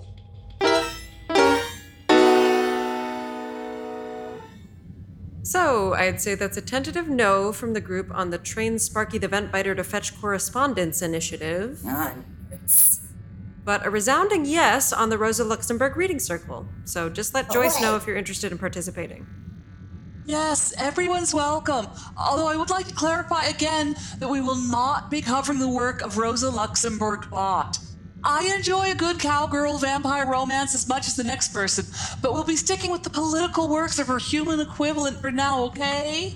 Ned. Oh, yes, I want. I want. All right. Moving on. Dr. Mwangi, how are we doing on medic training? Still good on supplies? Fortunately, interest and attendance have not flagged. Yeah. We have more volunteers trained up than ever. Even so, the growing need for resistance services and injuries aboard the fairgrounds is beginning to outpace our capacity. It's getting worse. Oh. The movement restrictions have had some particularly nasty consequences as of late. Seriously ill residents are frequently opting to forego treatment at med centers when it would put them over their daily step limits, rather than subject themselves to remedial compliance habituation. What I am most concerned about, however, is the sharp increase in instances of severe respiratory allergic reactions, some reaching the levels of anaphylaxis. It seems whenever the Fugalnari catch sight of a group of non boosters engaged in public gathering that is not part of a committee assigned work detail, the air in the vicinity gets a bit more difficult to breathe. Chemical warfare? Can they do that? Closer to biological, but yes, they can do what they please. According mm. to the ICSB charter, the use of biological agents is a war crime. But as far as anyone outside of human space knows, This isn't a war. exactly. Those afflicted frequently come to us if they are able, because antihistamines are now a controlled substance after being denounced by the committee as discriminatory. In the case of anaphylactic shock, standard practice for field medics is to carry epinephrine. So all the worst cases have made it to me for treatment so far. But a less dire allergic reaction can still cause a great deal of harm. I've been able to mitigate many such cases with simple antihistamines, but we're running low. How low? Near critical. Okay, we'll organize a run. We've still got a clear window to Med Center 11. I did so- consider that avenue, but they're a very specific item. And with the recent ban, I don't believe we can safely retrieve the volume we would need without rousing suspicion. That's a fair point. I feel I must apologize. I hadn't anticipated this particular wrinkle. Don't blame yourself, Doctor. No one knew they'd play this dirty.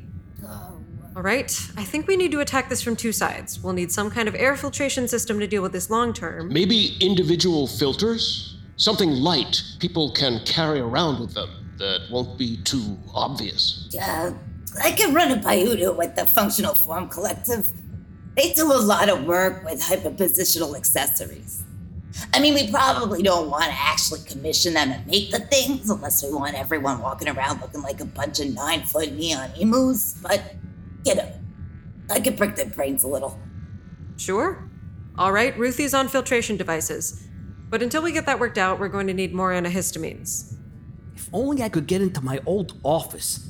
I always keep a few spares in my remedies compartment in case the laxidonian rhinitis flares up. You don't have. Yes, for me it is the same. There's a ton in the medicine cabinet at my old place. I kept buying new ones whenever I needed them because I forgot I already had some at home. Yeah. Always there. Uh, Every little corner. And there's no way we're the only ones. I'm guessing all those forgotten pills could add up to a pretty hefty haul. I think you're right. And a lot of people have been looking for ways to help without putting themselves in harm's way. Nope, the life's not for everyone. We could organize a drive. I can add a, a request for donations to the next shout. Mm, I like it, but we'd need a secure drop point. How do we get the word out to the human population without telling the Foogs exactly where they can pick us up? Maybe they don't bring it to us. Maybe we go to them. Sure, they can use the anonymous tip line to let us know they're good for a handout. As long as they've got decent encryption on their end, it should be safe enough. Better, but that still leaves the problem of actually picking the stuff up. That would involve a lot of trips out into the clean world, and the Foog checkpoints are getting harder to avoid every day. It would be a lot easier if we could disguise ourselves as boosters. So far, the pheromone signature system in the headbands has proved impossible to duplicate, although my team is still working on it. What about sending a real booster?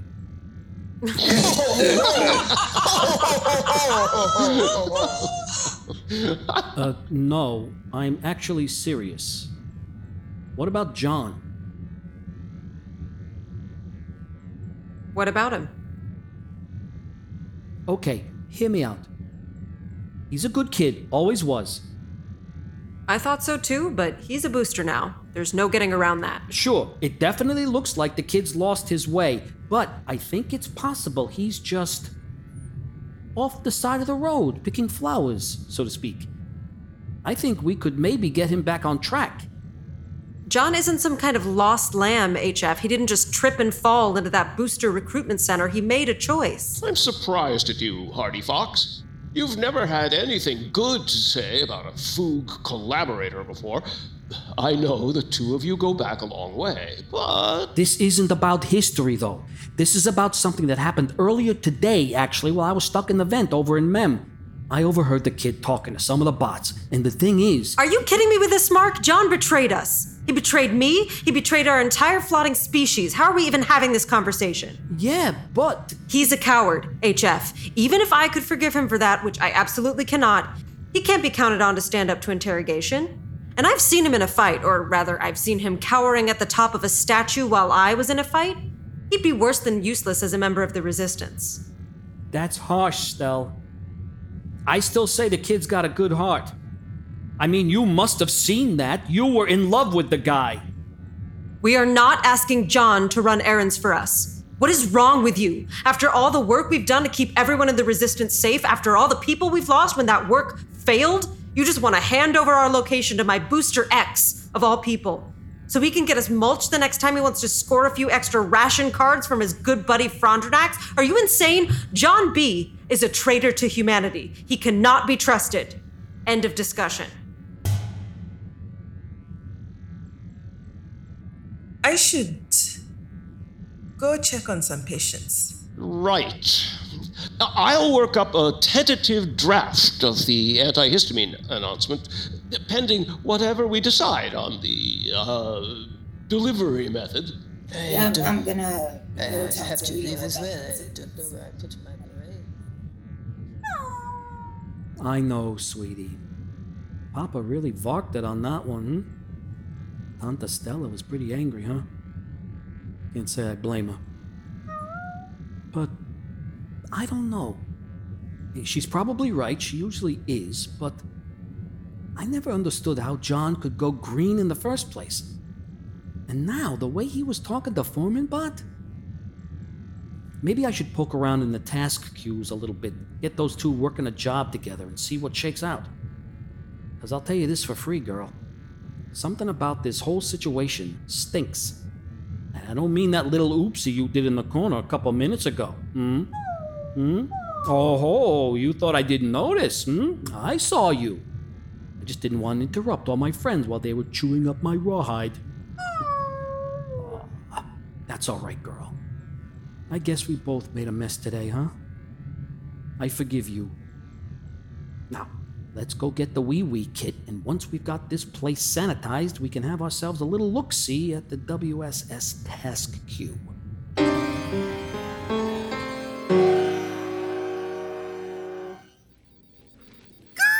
to you, dear friend of Althar, Rilfirsen Borit Lurbash Tandarapos. Althar has a great many eventuatings to make informing of, so he would do. Oh no! The letters of Althar have been so numerous during this cycle that his data storing has completely filled of itself.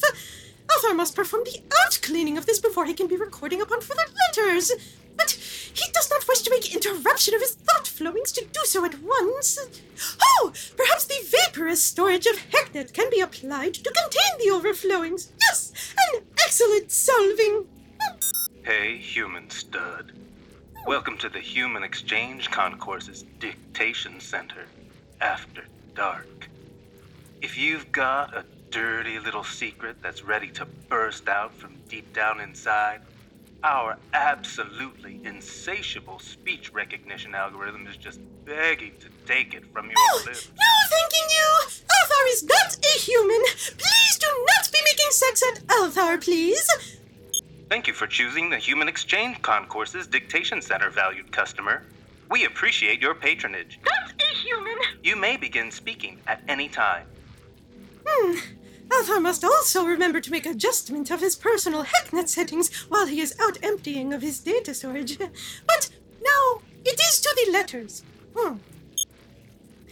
Greeting to you, dear friend of Althar, and buried Lurbash Tandaropos Spirit of Fjell.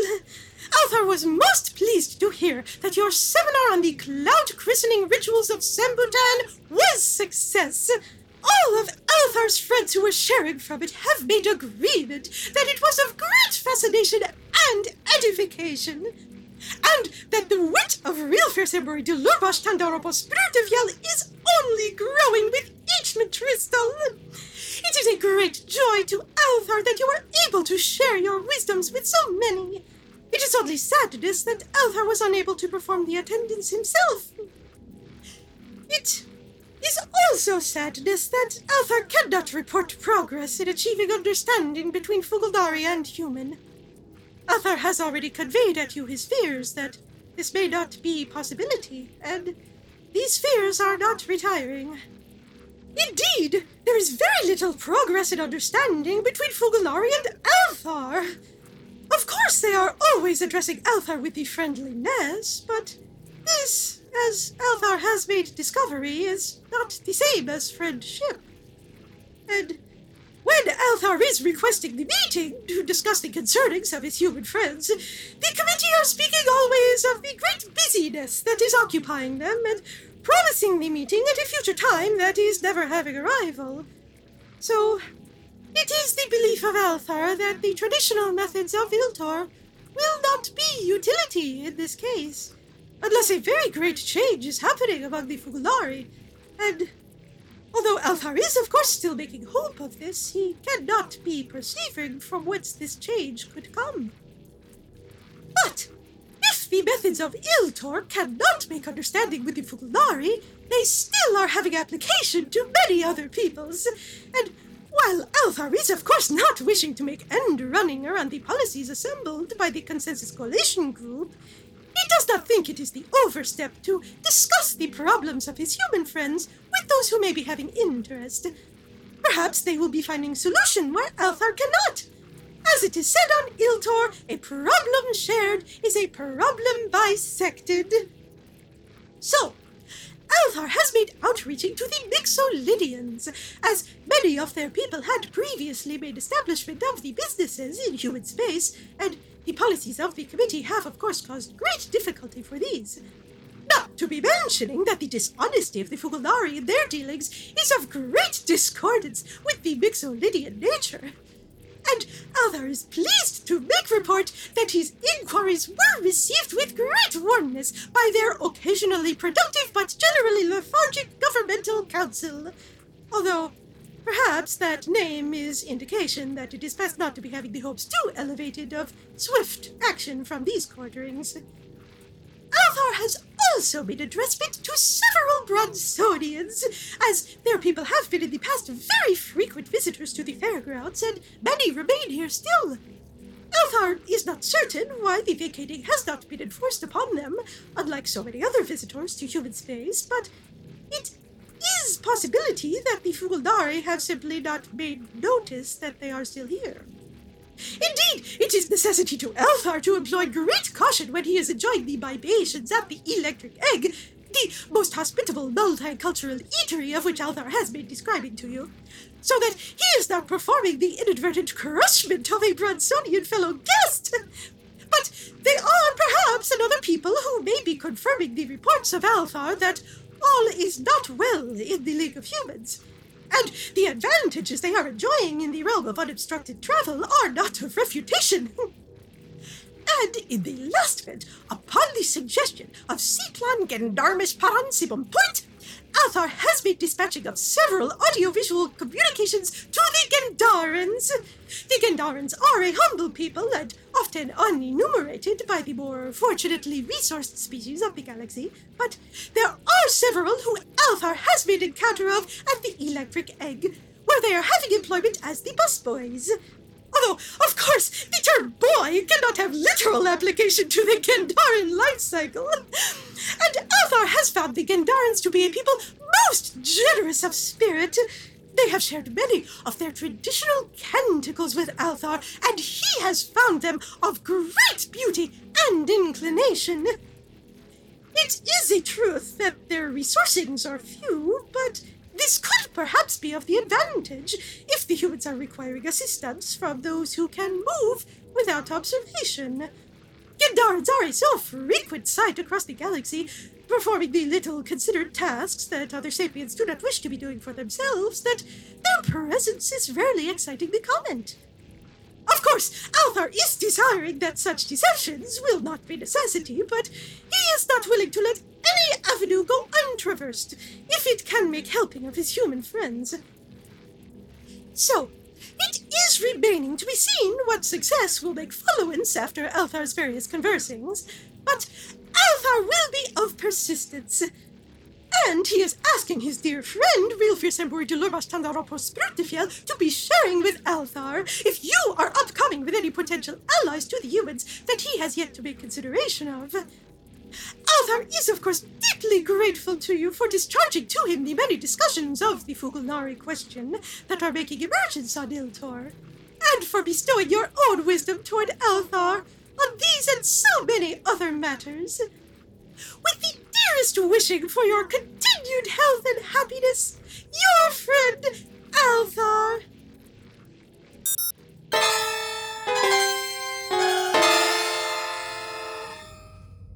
You sure you don't want one more for the corridor? No, I think I'm good on the peanut butter blondies. Thanks anyway. I mean, I appreciate you dipping into your stash, and Rabathon knows they make a nice change from efficiency shakes, but watching you pull those things out of your spiracle was a pretty effective appetite suppressant. To each direction flies the cockatrice, D. I suppose the less you indulge, the more I get to gravitate around my tomb throat. But we all do worry. You chum? sure. And it's good to have folks out there to worry.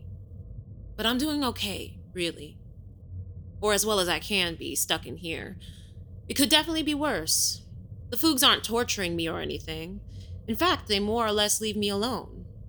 Except for Mrs. F. Oh, she's still painting that snail. yup. Which is its own kind of torture, I guess. It was bad enough when she was just coming around once a day, and now it's more like every cycle. And always with some trivial schness she wants to yammer my ear off about. She even woke me up at like 6 in the morning yesterday just to ask me about my favorite plant based bands of the 2000s. no idea what that was about. I think maybe I made the mistake of telling her about Guns N' Roses at some point. anyway, she's driving me up the wall. Speaking of walls. Can we not? I spend all day staring at these four already. Nah, man, I meant my own walls. In the manner of metaphor. Uh, I can't break on through to that one other side. I have been scrimmitating until the candle is solidly in the wind, but all I get is the old radio gaga reverberating in the hollow halls of the electric egg. you still haven't heard back from your mom? It's been what, a few weeks? Are you sure the Foogs haven't been intercepting your messages? No, man. I got a particular pen pal with whom I parlay on the reg, so I know the lines still have some blood left in them, but not a drop of liquid for your humble ivory tickler. I mean, man, I try not to cogitate too much on the unkind vibes flowing through Staff's old hippocampus, but our last repartee, from whence we parted, does sometimes come through thumbtack sharp. And it probably does not chill the particular jets of the Obfield clan that I have now returned the prodigal son only in the time of necessity. But. Nothing? I mean, they may not approve of everything you get up to out here, but you're still family, right? I know my folks would.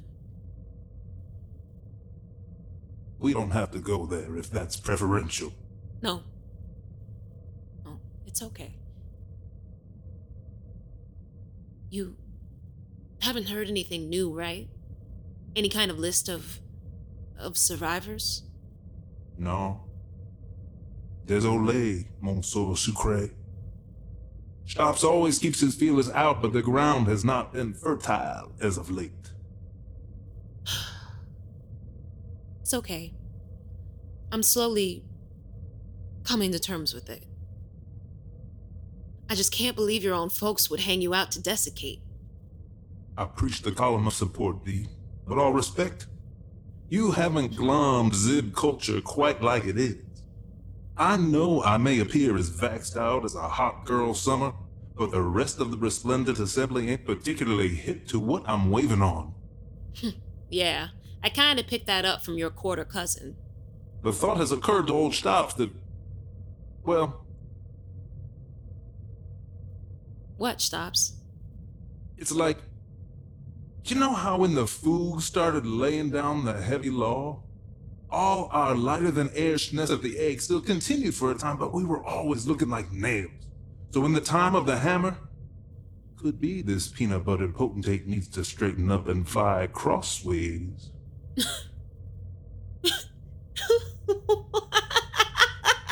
D. What's so funny, D? I'm sorry, stops. I just. I can't even picture it. I mean, I know you managed it once for like 10 minutes, but I'm sorry. There's no way you could keep that up on the reg. Strutting around all regal with a scepter up your butt.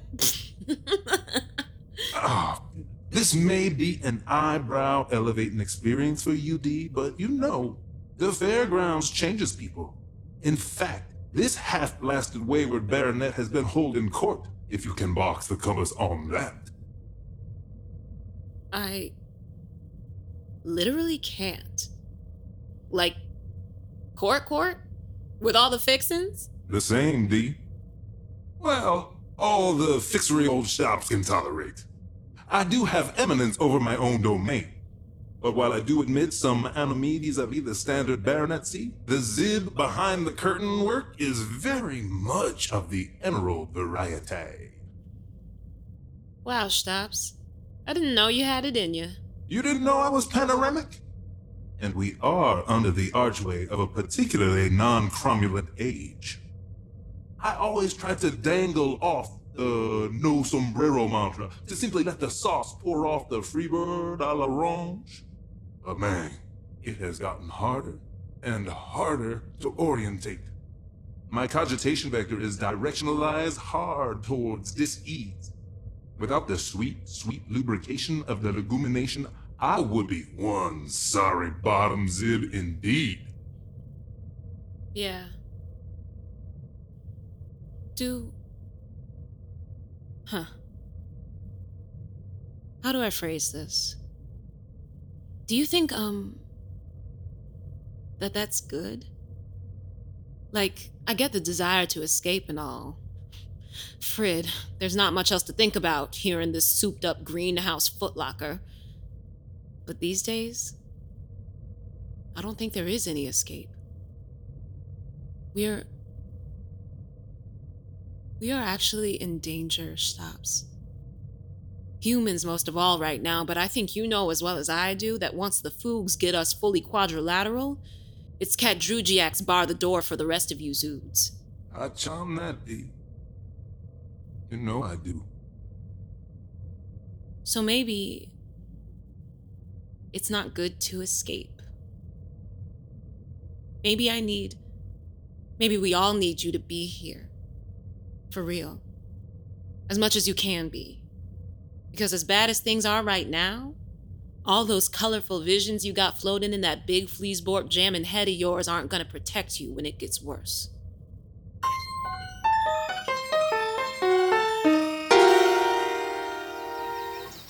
You know, this was always my favorite hydroponics park.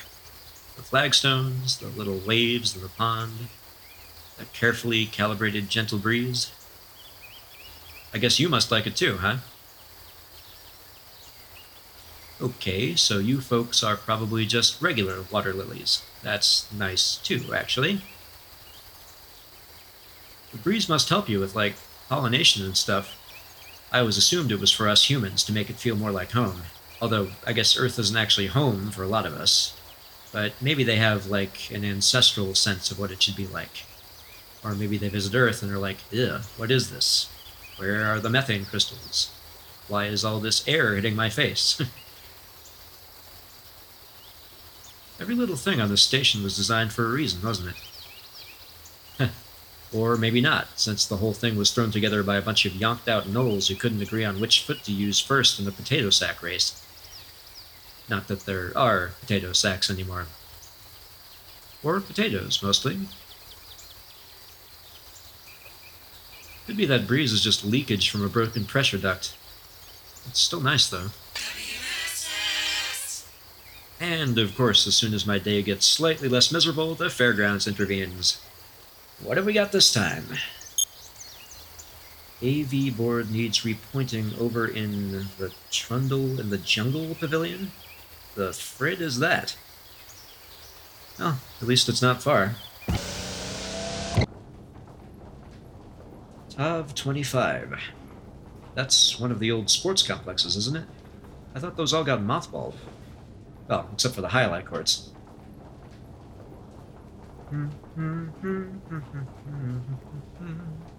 Oh, now that's stuck in my head again. Mrs. F sure knows her way around an earworm. Oh, hey, Cheryl. Flawed off, Booster. Have an efficient day. It's a really, really great. That's a really. Oh my. ugh. Maybe the music in the elevator will help? Or maybe not. Oh, hey, Foreman Bot. You're on this job too? Sure am. When I saw they needed a manipulator in my old stomping grounds, I couldn't pass up the opportunity to roll down memory lane. Oh, so you used to work there? So it's what, a boxing ring? Yep. That was my beat back before the refit, doing sparring demos. When I wasn't up in the pressure based cookery pavilion, that is. Been a long time since I've laid scanners on the place. Funny, I never heard anything about them reactivating it. Doesn't seem like the sweet science would be the Fugalnari's pot of mulch, does it? Yeah, it's weird, right? There's nothing down there for anyone to look at these days, so why would the committee put in a maintenance ticket for some old light board? You tell me. 25. You remember from our last tag team, right? First I lift, you solder, then we switch. Got it. So, uh, I've been thinking a lot about what you asked me the last time we did a job like this. You know, about if it came to it, would I think twice about scrapping a robot for parts to save a human life? And I haven't been able to get that out of my head. Like, I know the right answer in theory, but in the heat of the moment, I I don't know if I'd actually put that theory into practice. I mean, obviously, I hope I never have to make that kind of a decision in the first place, but. But if I did. Well, if I'm honest, I probably would save the human first. So I started thinking about why that was. Mm-hmm. Mm-hmm. And well, I uh, uh, hang on a minute. There. Anyway, I guess what I came up with was that we humans sort of grow up thinking that that robots are people, but not, you know, people. That you don't feel pain the same way we do. So, so when something bad happens to you, it doesn't really count. Not like the kind of pain we understand. Hmm. But, well, listening to all your stories, obviously you can be hurt. And we've hurt you a lot. It's been a big day for you. Yeah. So I realized, like, even if I literally never have to choose between a human and a robot, I'm still making choices. All the time about what I'll speak up about and what I'll put up with. I used to think that, you know, I wasn't actually exploiting any bots myself. I, I would never do anything like that. So. And you know, even if you want to help, it's hard to figure out how you can. There are like all these systems that have been chugging along forever and ever, keeping things the way they are. So, what can one human possibly do about it? But that's not really enough, is it? letting it happen isn't as bad as making it happen, but it isn't good either. So I think I need to step up. And, you know, I am just one human, but I'm a human who's also a bot. So maybe I can do something. Convince a few of my fellow humans to listen to my fellow bots? Or maybe not, but I think I should try. I'm glad to hear it, kid. Hold that up a little higher, would you? And, you know, I may not be able to scan any memory files from the bad old days of the RRF, but like the reason I have days off and the paycheck I can spend wherever I want, and at least theoretically, the right to not get crushed by large machinery, that's all because some humans had to fight other humans who didn't want us to have any of that. Every single good thing we have, all of us, is because someone fought like hell to get it. And, I mean, I knew that before, but after talking to you all, I think I actually get it. We're more alike than I think, you and me, that sort of thing. Pretty much. All right, that should do it. Let's see if she still runs.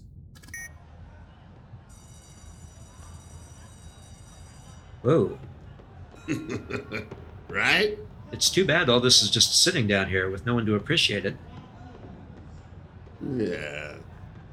Although I lost the title in this one. Oh, you know, the, the human foreman did. You ever hear what he said afterwards? No. It just wasn't my night. it's strange being a bot programmed to act like a human. All that information zipping up and down my circuitry. And I still don't understand why you folks want to hurt each other. Robots can be programmed. Humans, well, I guess it's like you said, humans can be programmed too. Yeah. Foremanbot, I want to answer your question from before about who I am. Oh. Yeah, it's it's actually not a question that's necessarily a good idea for me to answer, but I think I need to so you can understand. Okay. All right. So after what went down at New Year's, you you remember? With RAM like mine, kid, I remember everything. But I doubt anyone around here is going to forget that night anytime soon. Right. Well, after that, some people, and, and don't ask me who, because that's definitely not my secret to be spilling, they asked me to, well, to pretend to be something I'm not. To pretend to support the Fugalnari. To sign up as a booster, to publicly declare my allegiance to the aliens who want to subjugate my species, so I could get information from the inside. So I could maybe help put a stop to it. And I didn't know if I could, but I said yes. Oh, man. Good on you. So, yeah, that's who I am. Not actually a booster, not legally a human, not really a robot. Just a guy who was asked to take a reckless, terrifying, potentially lethal, possibly pointless risk. A guy who peed in his pants a little about it and then went ahead and did it anyway. And now, a guy you could get mulched with a quick word in the wrong ear, or whatever the folks you're with. I've never been clear on that. I'm placing a lot of trust in you here, is what I'm saying. I appreciate it, kid. And you don't have anything to worry about, not from me. Thanks.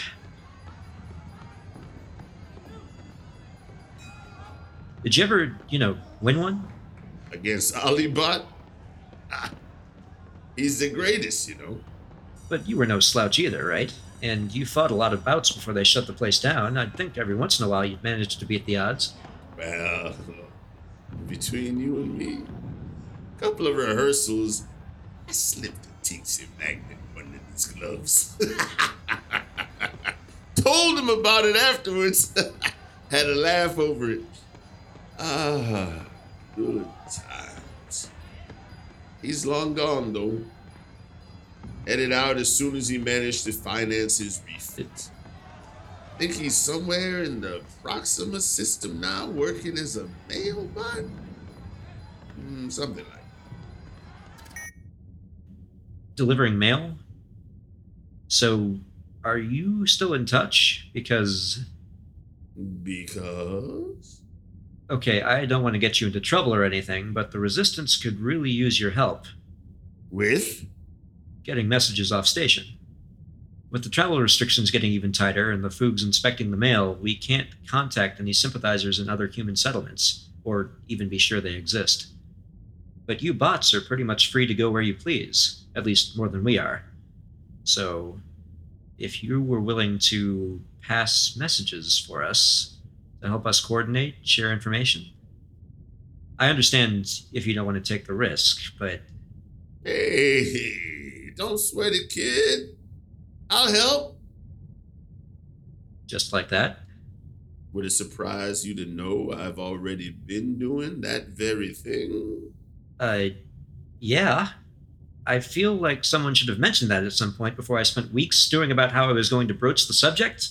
I mean, I know I'm undercover, but strees. Oh, I've been doing it for the resistance. Just, you know, the occasional favor for a friendly human. And then, well, you got a big foogie pat on the back for getting one of those friendly humans disappeared. So I wasn't exactly in a trusting mood after that, you know. Oh, right. Sorry. For what it's worth, I didn't get those people in DPC 5 arrested. Uh, not on purpose, at least. Sure, I figured it was something like that. Anyway, yeah. I've been passing on some messages. No reason I couldn't manage a few more. The other card sharks will help too. And the regular shark. We've actually been cooking something up. That's. Wow, that's really, really good to hear. I'll pass that on, okay?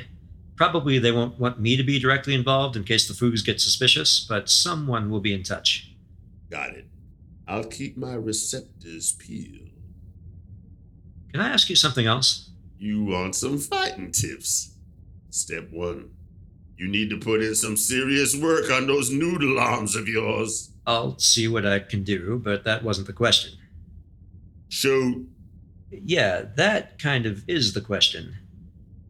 If this ends up being a shooting war, what side do you think the bots will take? I know I asked you before, but we didn't get into the specifics, and this could end up being really important. Left to their own devices, probably most of them won't take a side. That's what I was afraid of. D- do you think. Do you think there's any way of convincing them to help us?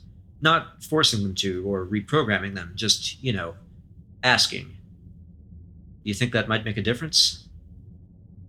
That is a very good question. You don't know either, huh? I didn't say that. I said it's a good question. It might be the first time a human ish person has ever asked us for something like that instead of just taking it. Well, I'm asking. I think there is a decidedly non zero chance that there is a way to do this. There is? But you've been a bot long enough to know that the only way to get anything done is through the union. Give me some time to whip votes. Maybe we can reopen the priority override discussion at the next meeting. You do this right, you might, could get a strike going. Really? That would be amazing. Hmm. Now that I think about it, better make it the meeting after next. Your motion to table didn't technically go through. Hey, I'll take it. That'll give me enough time to brush up on the robot's rules of order beforehand. And make sure the proposal is the recommended 17 pages, and oh, strees. I'd, I'd better. Uh... Kid! Yeah. Don't worry. I got your back. You're a union bot. Thanks.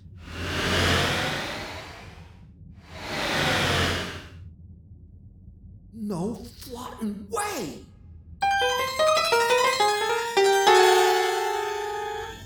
Well, that went uh, swimmingly. Much better than I expected. Agreed, Commander. Big Steve took to you like, well, like a Delurian to an omnidirectional bidet. I'm not sure I appreciate that comparison, but I'm not going to squander this rare celebratory mood making a thing of it. As you like, sir. So you were watching all that then? Yes, sir. I was poking my nose in, so to speak. So what did you think? It seems like we got everything we could have hoped for out of that meeting. I agree, sir.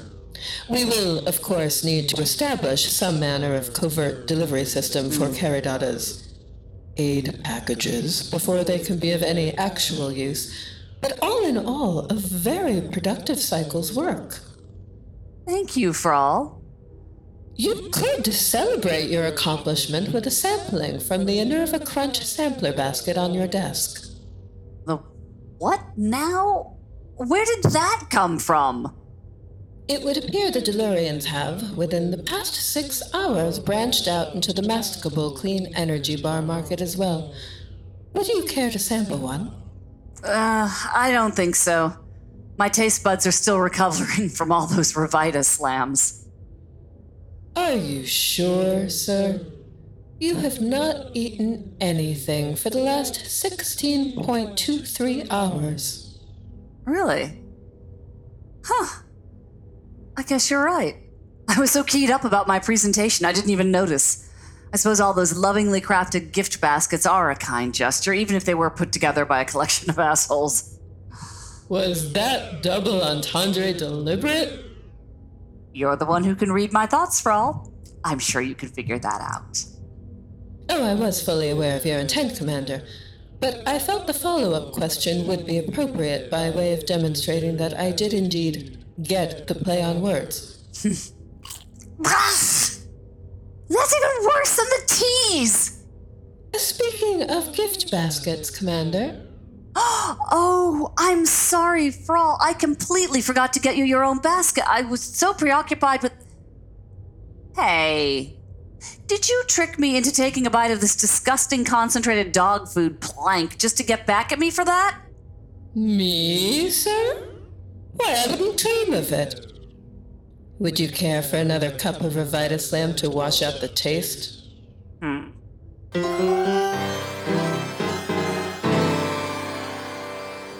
Ah, another delivery has crossed the rubric.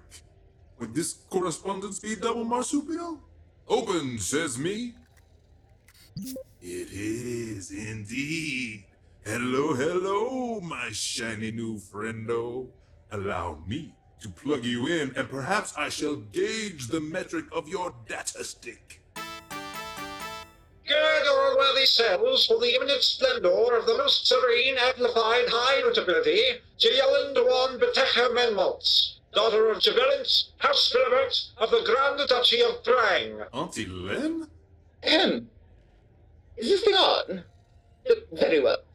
Dearest quarter cousin, I address you on behalf of the Grand Duchess, your mother, as she remains too grief-stricken by her disregard for the 53 principles, not to mention the very honor of House Bilibert, to engage in every correspondence. I hope this missive finds you well, although in truth it should not be finding you at all. As Baronet Canfar ought rightly to be receiving his correspondence in the Termaline Palace of Ancient Wine, and not in some musician's hovel at the back of an utterly irritating cesspit of imbibational jealousy. Nonetheless, those of your house who still adhere to some sense of decorum have perused your dispatches and have, moreover, received confirmation of these troubling reports from this special friend of yours, whom you have instructed us not to mention by name. Perhaps the first act of subtlety you've managed to perform since you first abandoned your ancestral exigencies and decamped to wallow in a league of humans' most utterly squalid hinterlands. So I suppose you are to be congratulated in that regard. Factotum! Clap for me. Marvel at this round of applause, commissioned for your unworthy ears by the most serene, amplified, high notability, Jayellen Dewan Betecha Menmaltz, daughter of Jabelint, House Philibert of the Grand Duchy of Prang. No, no, slower. Slower, you fool. I was being sarcastic. enough. Now then, while we do find the contents of your dispatches to be of concern, Quarter Cousin, it should come as no surprise to you that we, the illustrious and highly decorous House Philibert, cannot appear to cater to the whims of such a profligately unorthodox junior as yourself, regardless of the high regard in which the Grand Duchess your mother is held by her colleagues in the resplendent assembly. While her grandiosity's intelligences have, of course, done their best to prevent news of your various proclivities from achieving general circulation among the unwashed folks. The very fact of the remote locale deliberate and the concomitant abandonment of your duties cannot help but make itself apparent to all. And should we attract further attention to your various undertakings, it would only be a matter of time before tidings of the base depravity of your non-musical indulgences should reach the assembly. I speak, of course, of your intemperate luxuriance in in uh, peanut butter. Oh, I can barely find the passing of those loathing words betwixt my mouth parts. Most to me, factotum, I may faint. I blissfully attend, most amplified. Oh, my nose, oh, just uh, stop fanning, stop. Ah, my equilibrium is restored. Now unhand me, Skull. I must complete the upgrading of my delinquent quarter cousin before we depart for the ceremony of diurnal magnification. Come on! Where was I? You were remonstrating the baronet on the problem of credibility caused by his ignominious roguery, your effulgence. Ah, yes. In short, quarter cousin, you are unreliable in every sense of the word. Thus, I have been requested to convey to you that, disquieting though your intelligence from within the League of Humans may be, there is very little that can be achieved on the basis of reports from such a sybarite and willfully inconstant source. Indeed, there are those within our house who have suggested that all these dire portents may be the mere phantasms of lagoon-addled intellect. So, heed my words, your radiance. Unless it is your intention to reverse the dire course you have pursued since your unfortunate leave-taking, return to ancient Hawaiian, and resume your appurtenant service to the blessed Imperium, I'm afraid any further implorations on your part will be for naught. Uh, Factotum, the closing salutation. Now follows the official valediction of Her Most Serene and Amplified High Notability, Jialin Tuan Bateka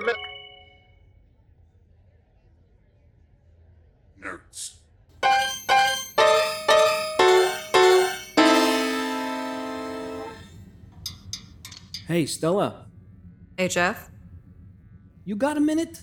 I wanted to talk to you about, you know, Right. Listen, HF, I know I was harsh with you back there, but you know as well as anybody how important operational security is for us. Yeah. So you know what kind of disaster it would be for a booster to discover our location. Even a booster we both used to to care about. There's no way we could justify taking that kind of risk. Sure, sure, I know all that. But I also know John B's no booster. And I'm pretty sure you knew that already. How? Well, I managed to arrange a co-work situation with him and Foreman Bot so I could listen in. But I'm guessing you'll be hearing all about it from the kid pretty soon. Uh, if you don't mind me asking, how exactly have you been hearing from him?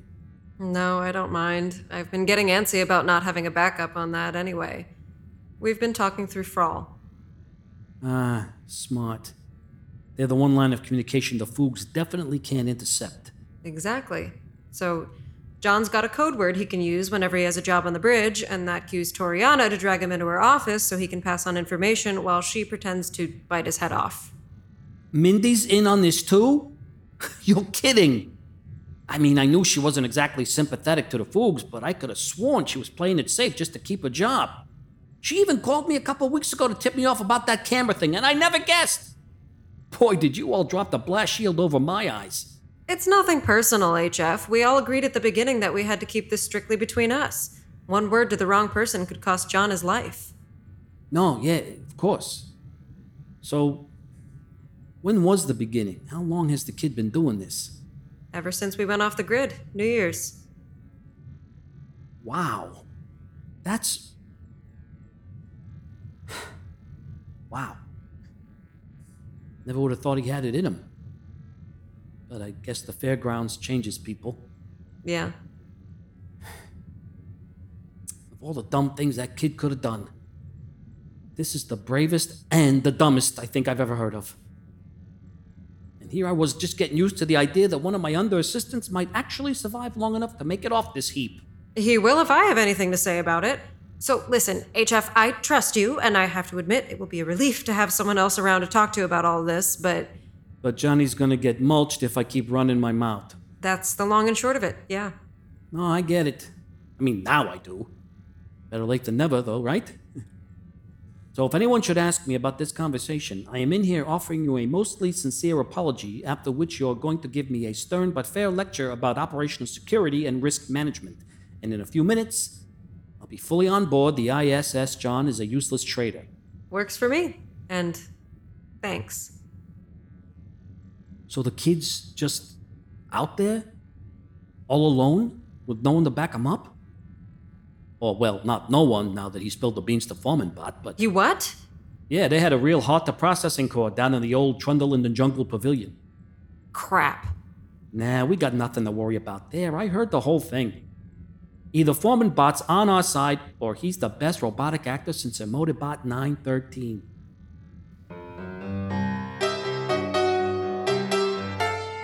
You've been listening to Life with Althar, episode 30. This episode was written by John Amir and Lex Friedman for Gemini Collision Works and starred John Amir as John B., Barrett Johnson as Althar, Amanda Laprigola as Mrs. Frondranax, Ivana Cullinan as Commander Toriana, Alyssa Simon as Lieutenant Frall, Eli Ganias as HF, Chris Lee as Chip Frinkle, Derek Peterson as Stops, and Zuri Washington as D.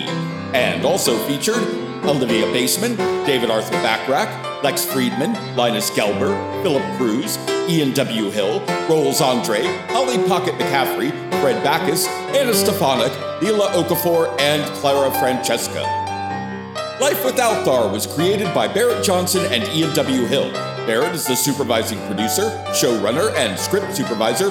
Ian is the audio producer, sound designer, and technical supervisor.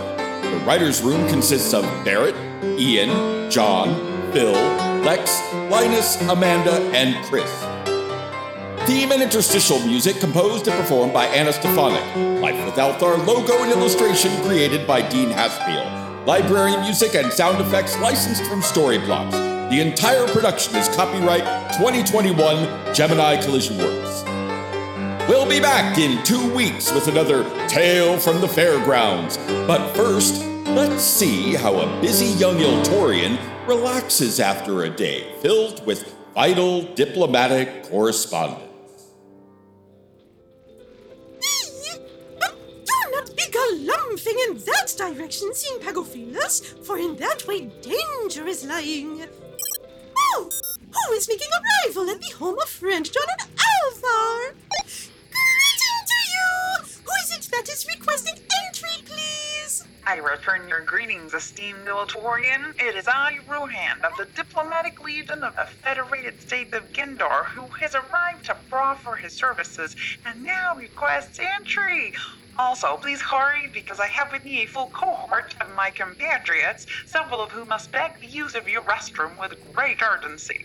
Oh, enter and be welcomed, please! The apparatus of excretion can be found down the Widdershins hallway, behind the last aperture on the left, esteemed guests. I call dibs. My apologies, Cassine, for the unseemly haste of my colleagues, but we purchased several curious meat sticks at the 725 after our arrival and appears to be having a negative interaction with many of their various medications.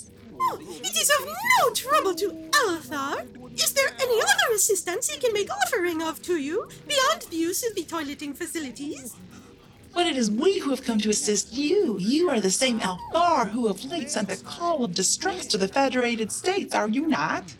Oh, yes! Oh, Althar was making correspondence with the Gendaran leadership.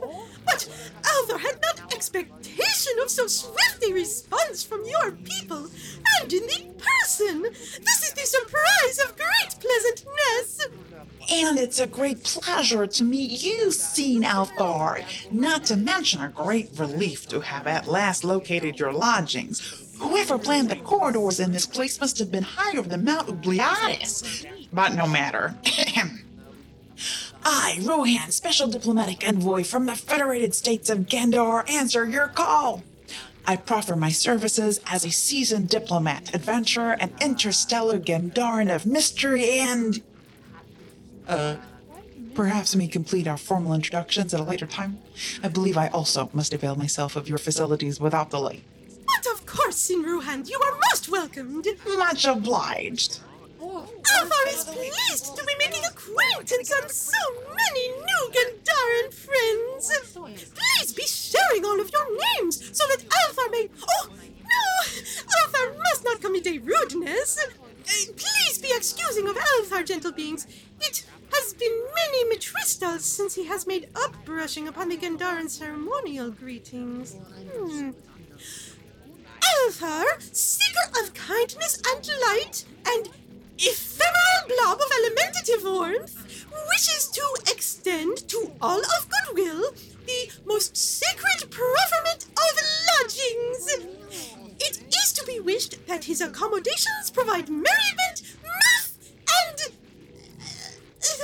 Uh, a good spread. Oh, yes! Thanking you, Gisine. And a good spreading to you all!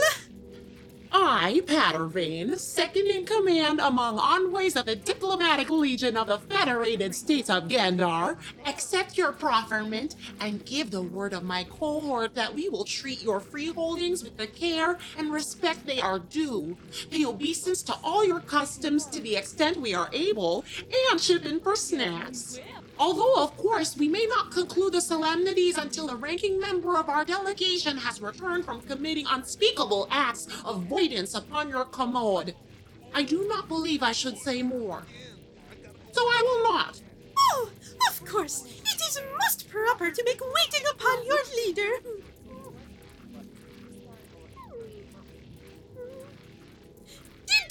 Did Sin Padovane perhaps have opportunity to be viewing at the recent semifinals of the Galactic Smorchball Championship? Ah, Rohan returns much relieved, and I humbly proffer my gratitude for your immense and boundless hospitality. Oh, it is always a thing of great joy to be encountering the new friends. And it is also of much gratification to Althar that your people are taking the interest they plight of the humans when so many others have not. This is why you are performing the visit, yes? Absolutely. We Gendarans feel a deep sympathy for all the downtrodden peoples of the galaxy. As soon as we heard your sweet voice speaking of the humans' terrible plight, we knew we must dispatch a mission of mercy to human space without delay. And frankly, it was just nice to be asked. Indeed, our numbers may be small and our fighting forces few, but I aim to prove in my brief time in this universe that a Gendaran can make a difference. Gandar was called for aid, and Rohan will answer. Now, where can we hang our hammocks?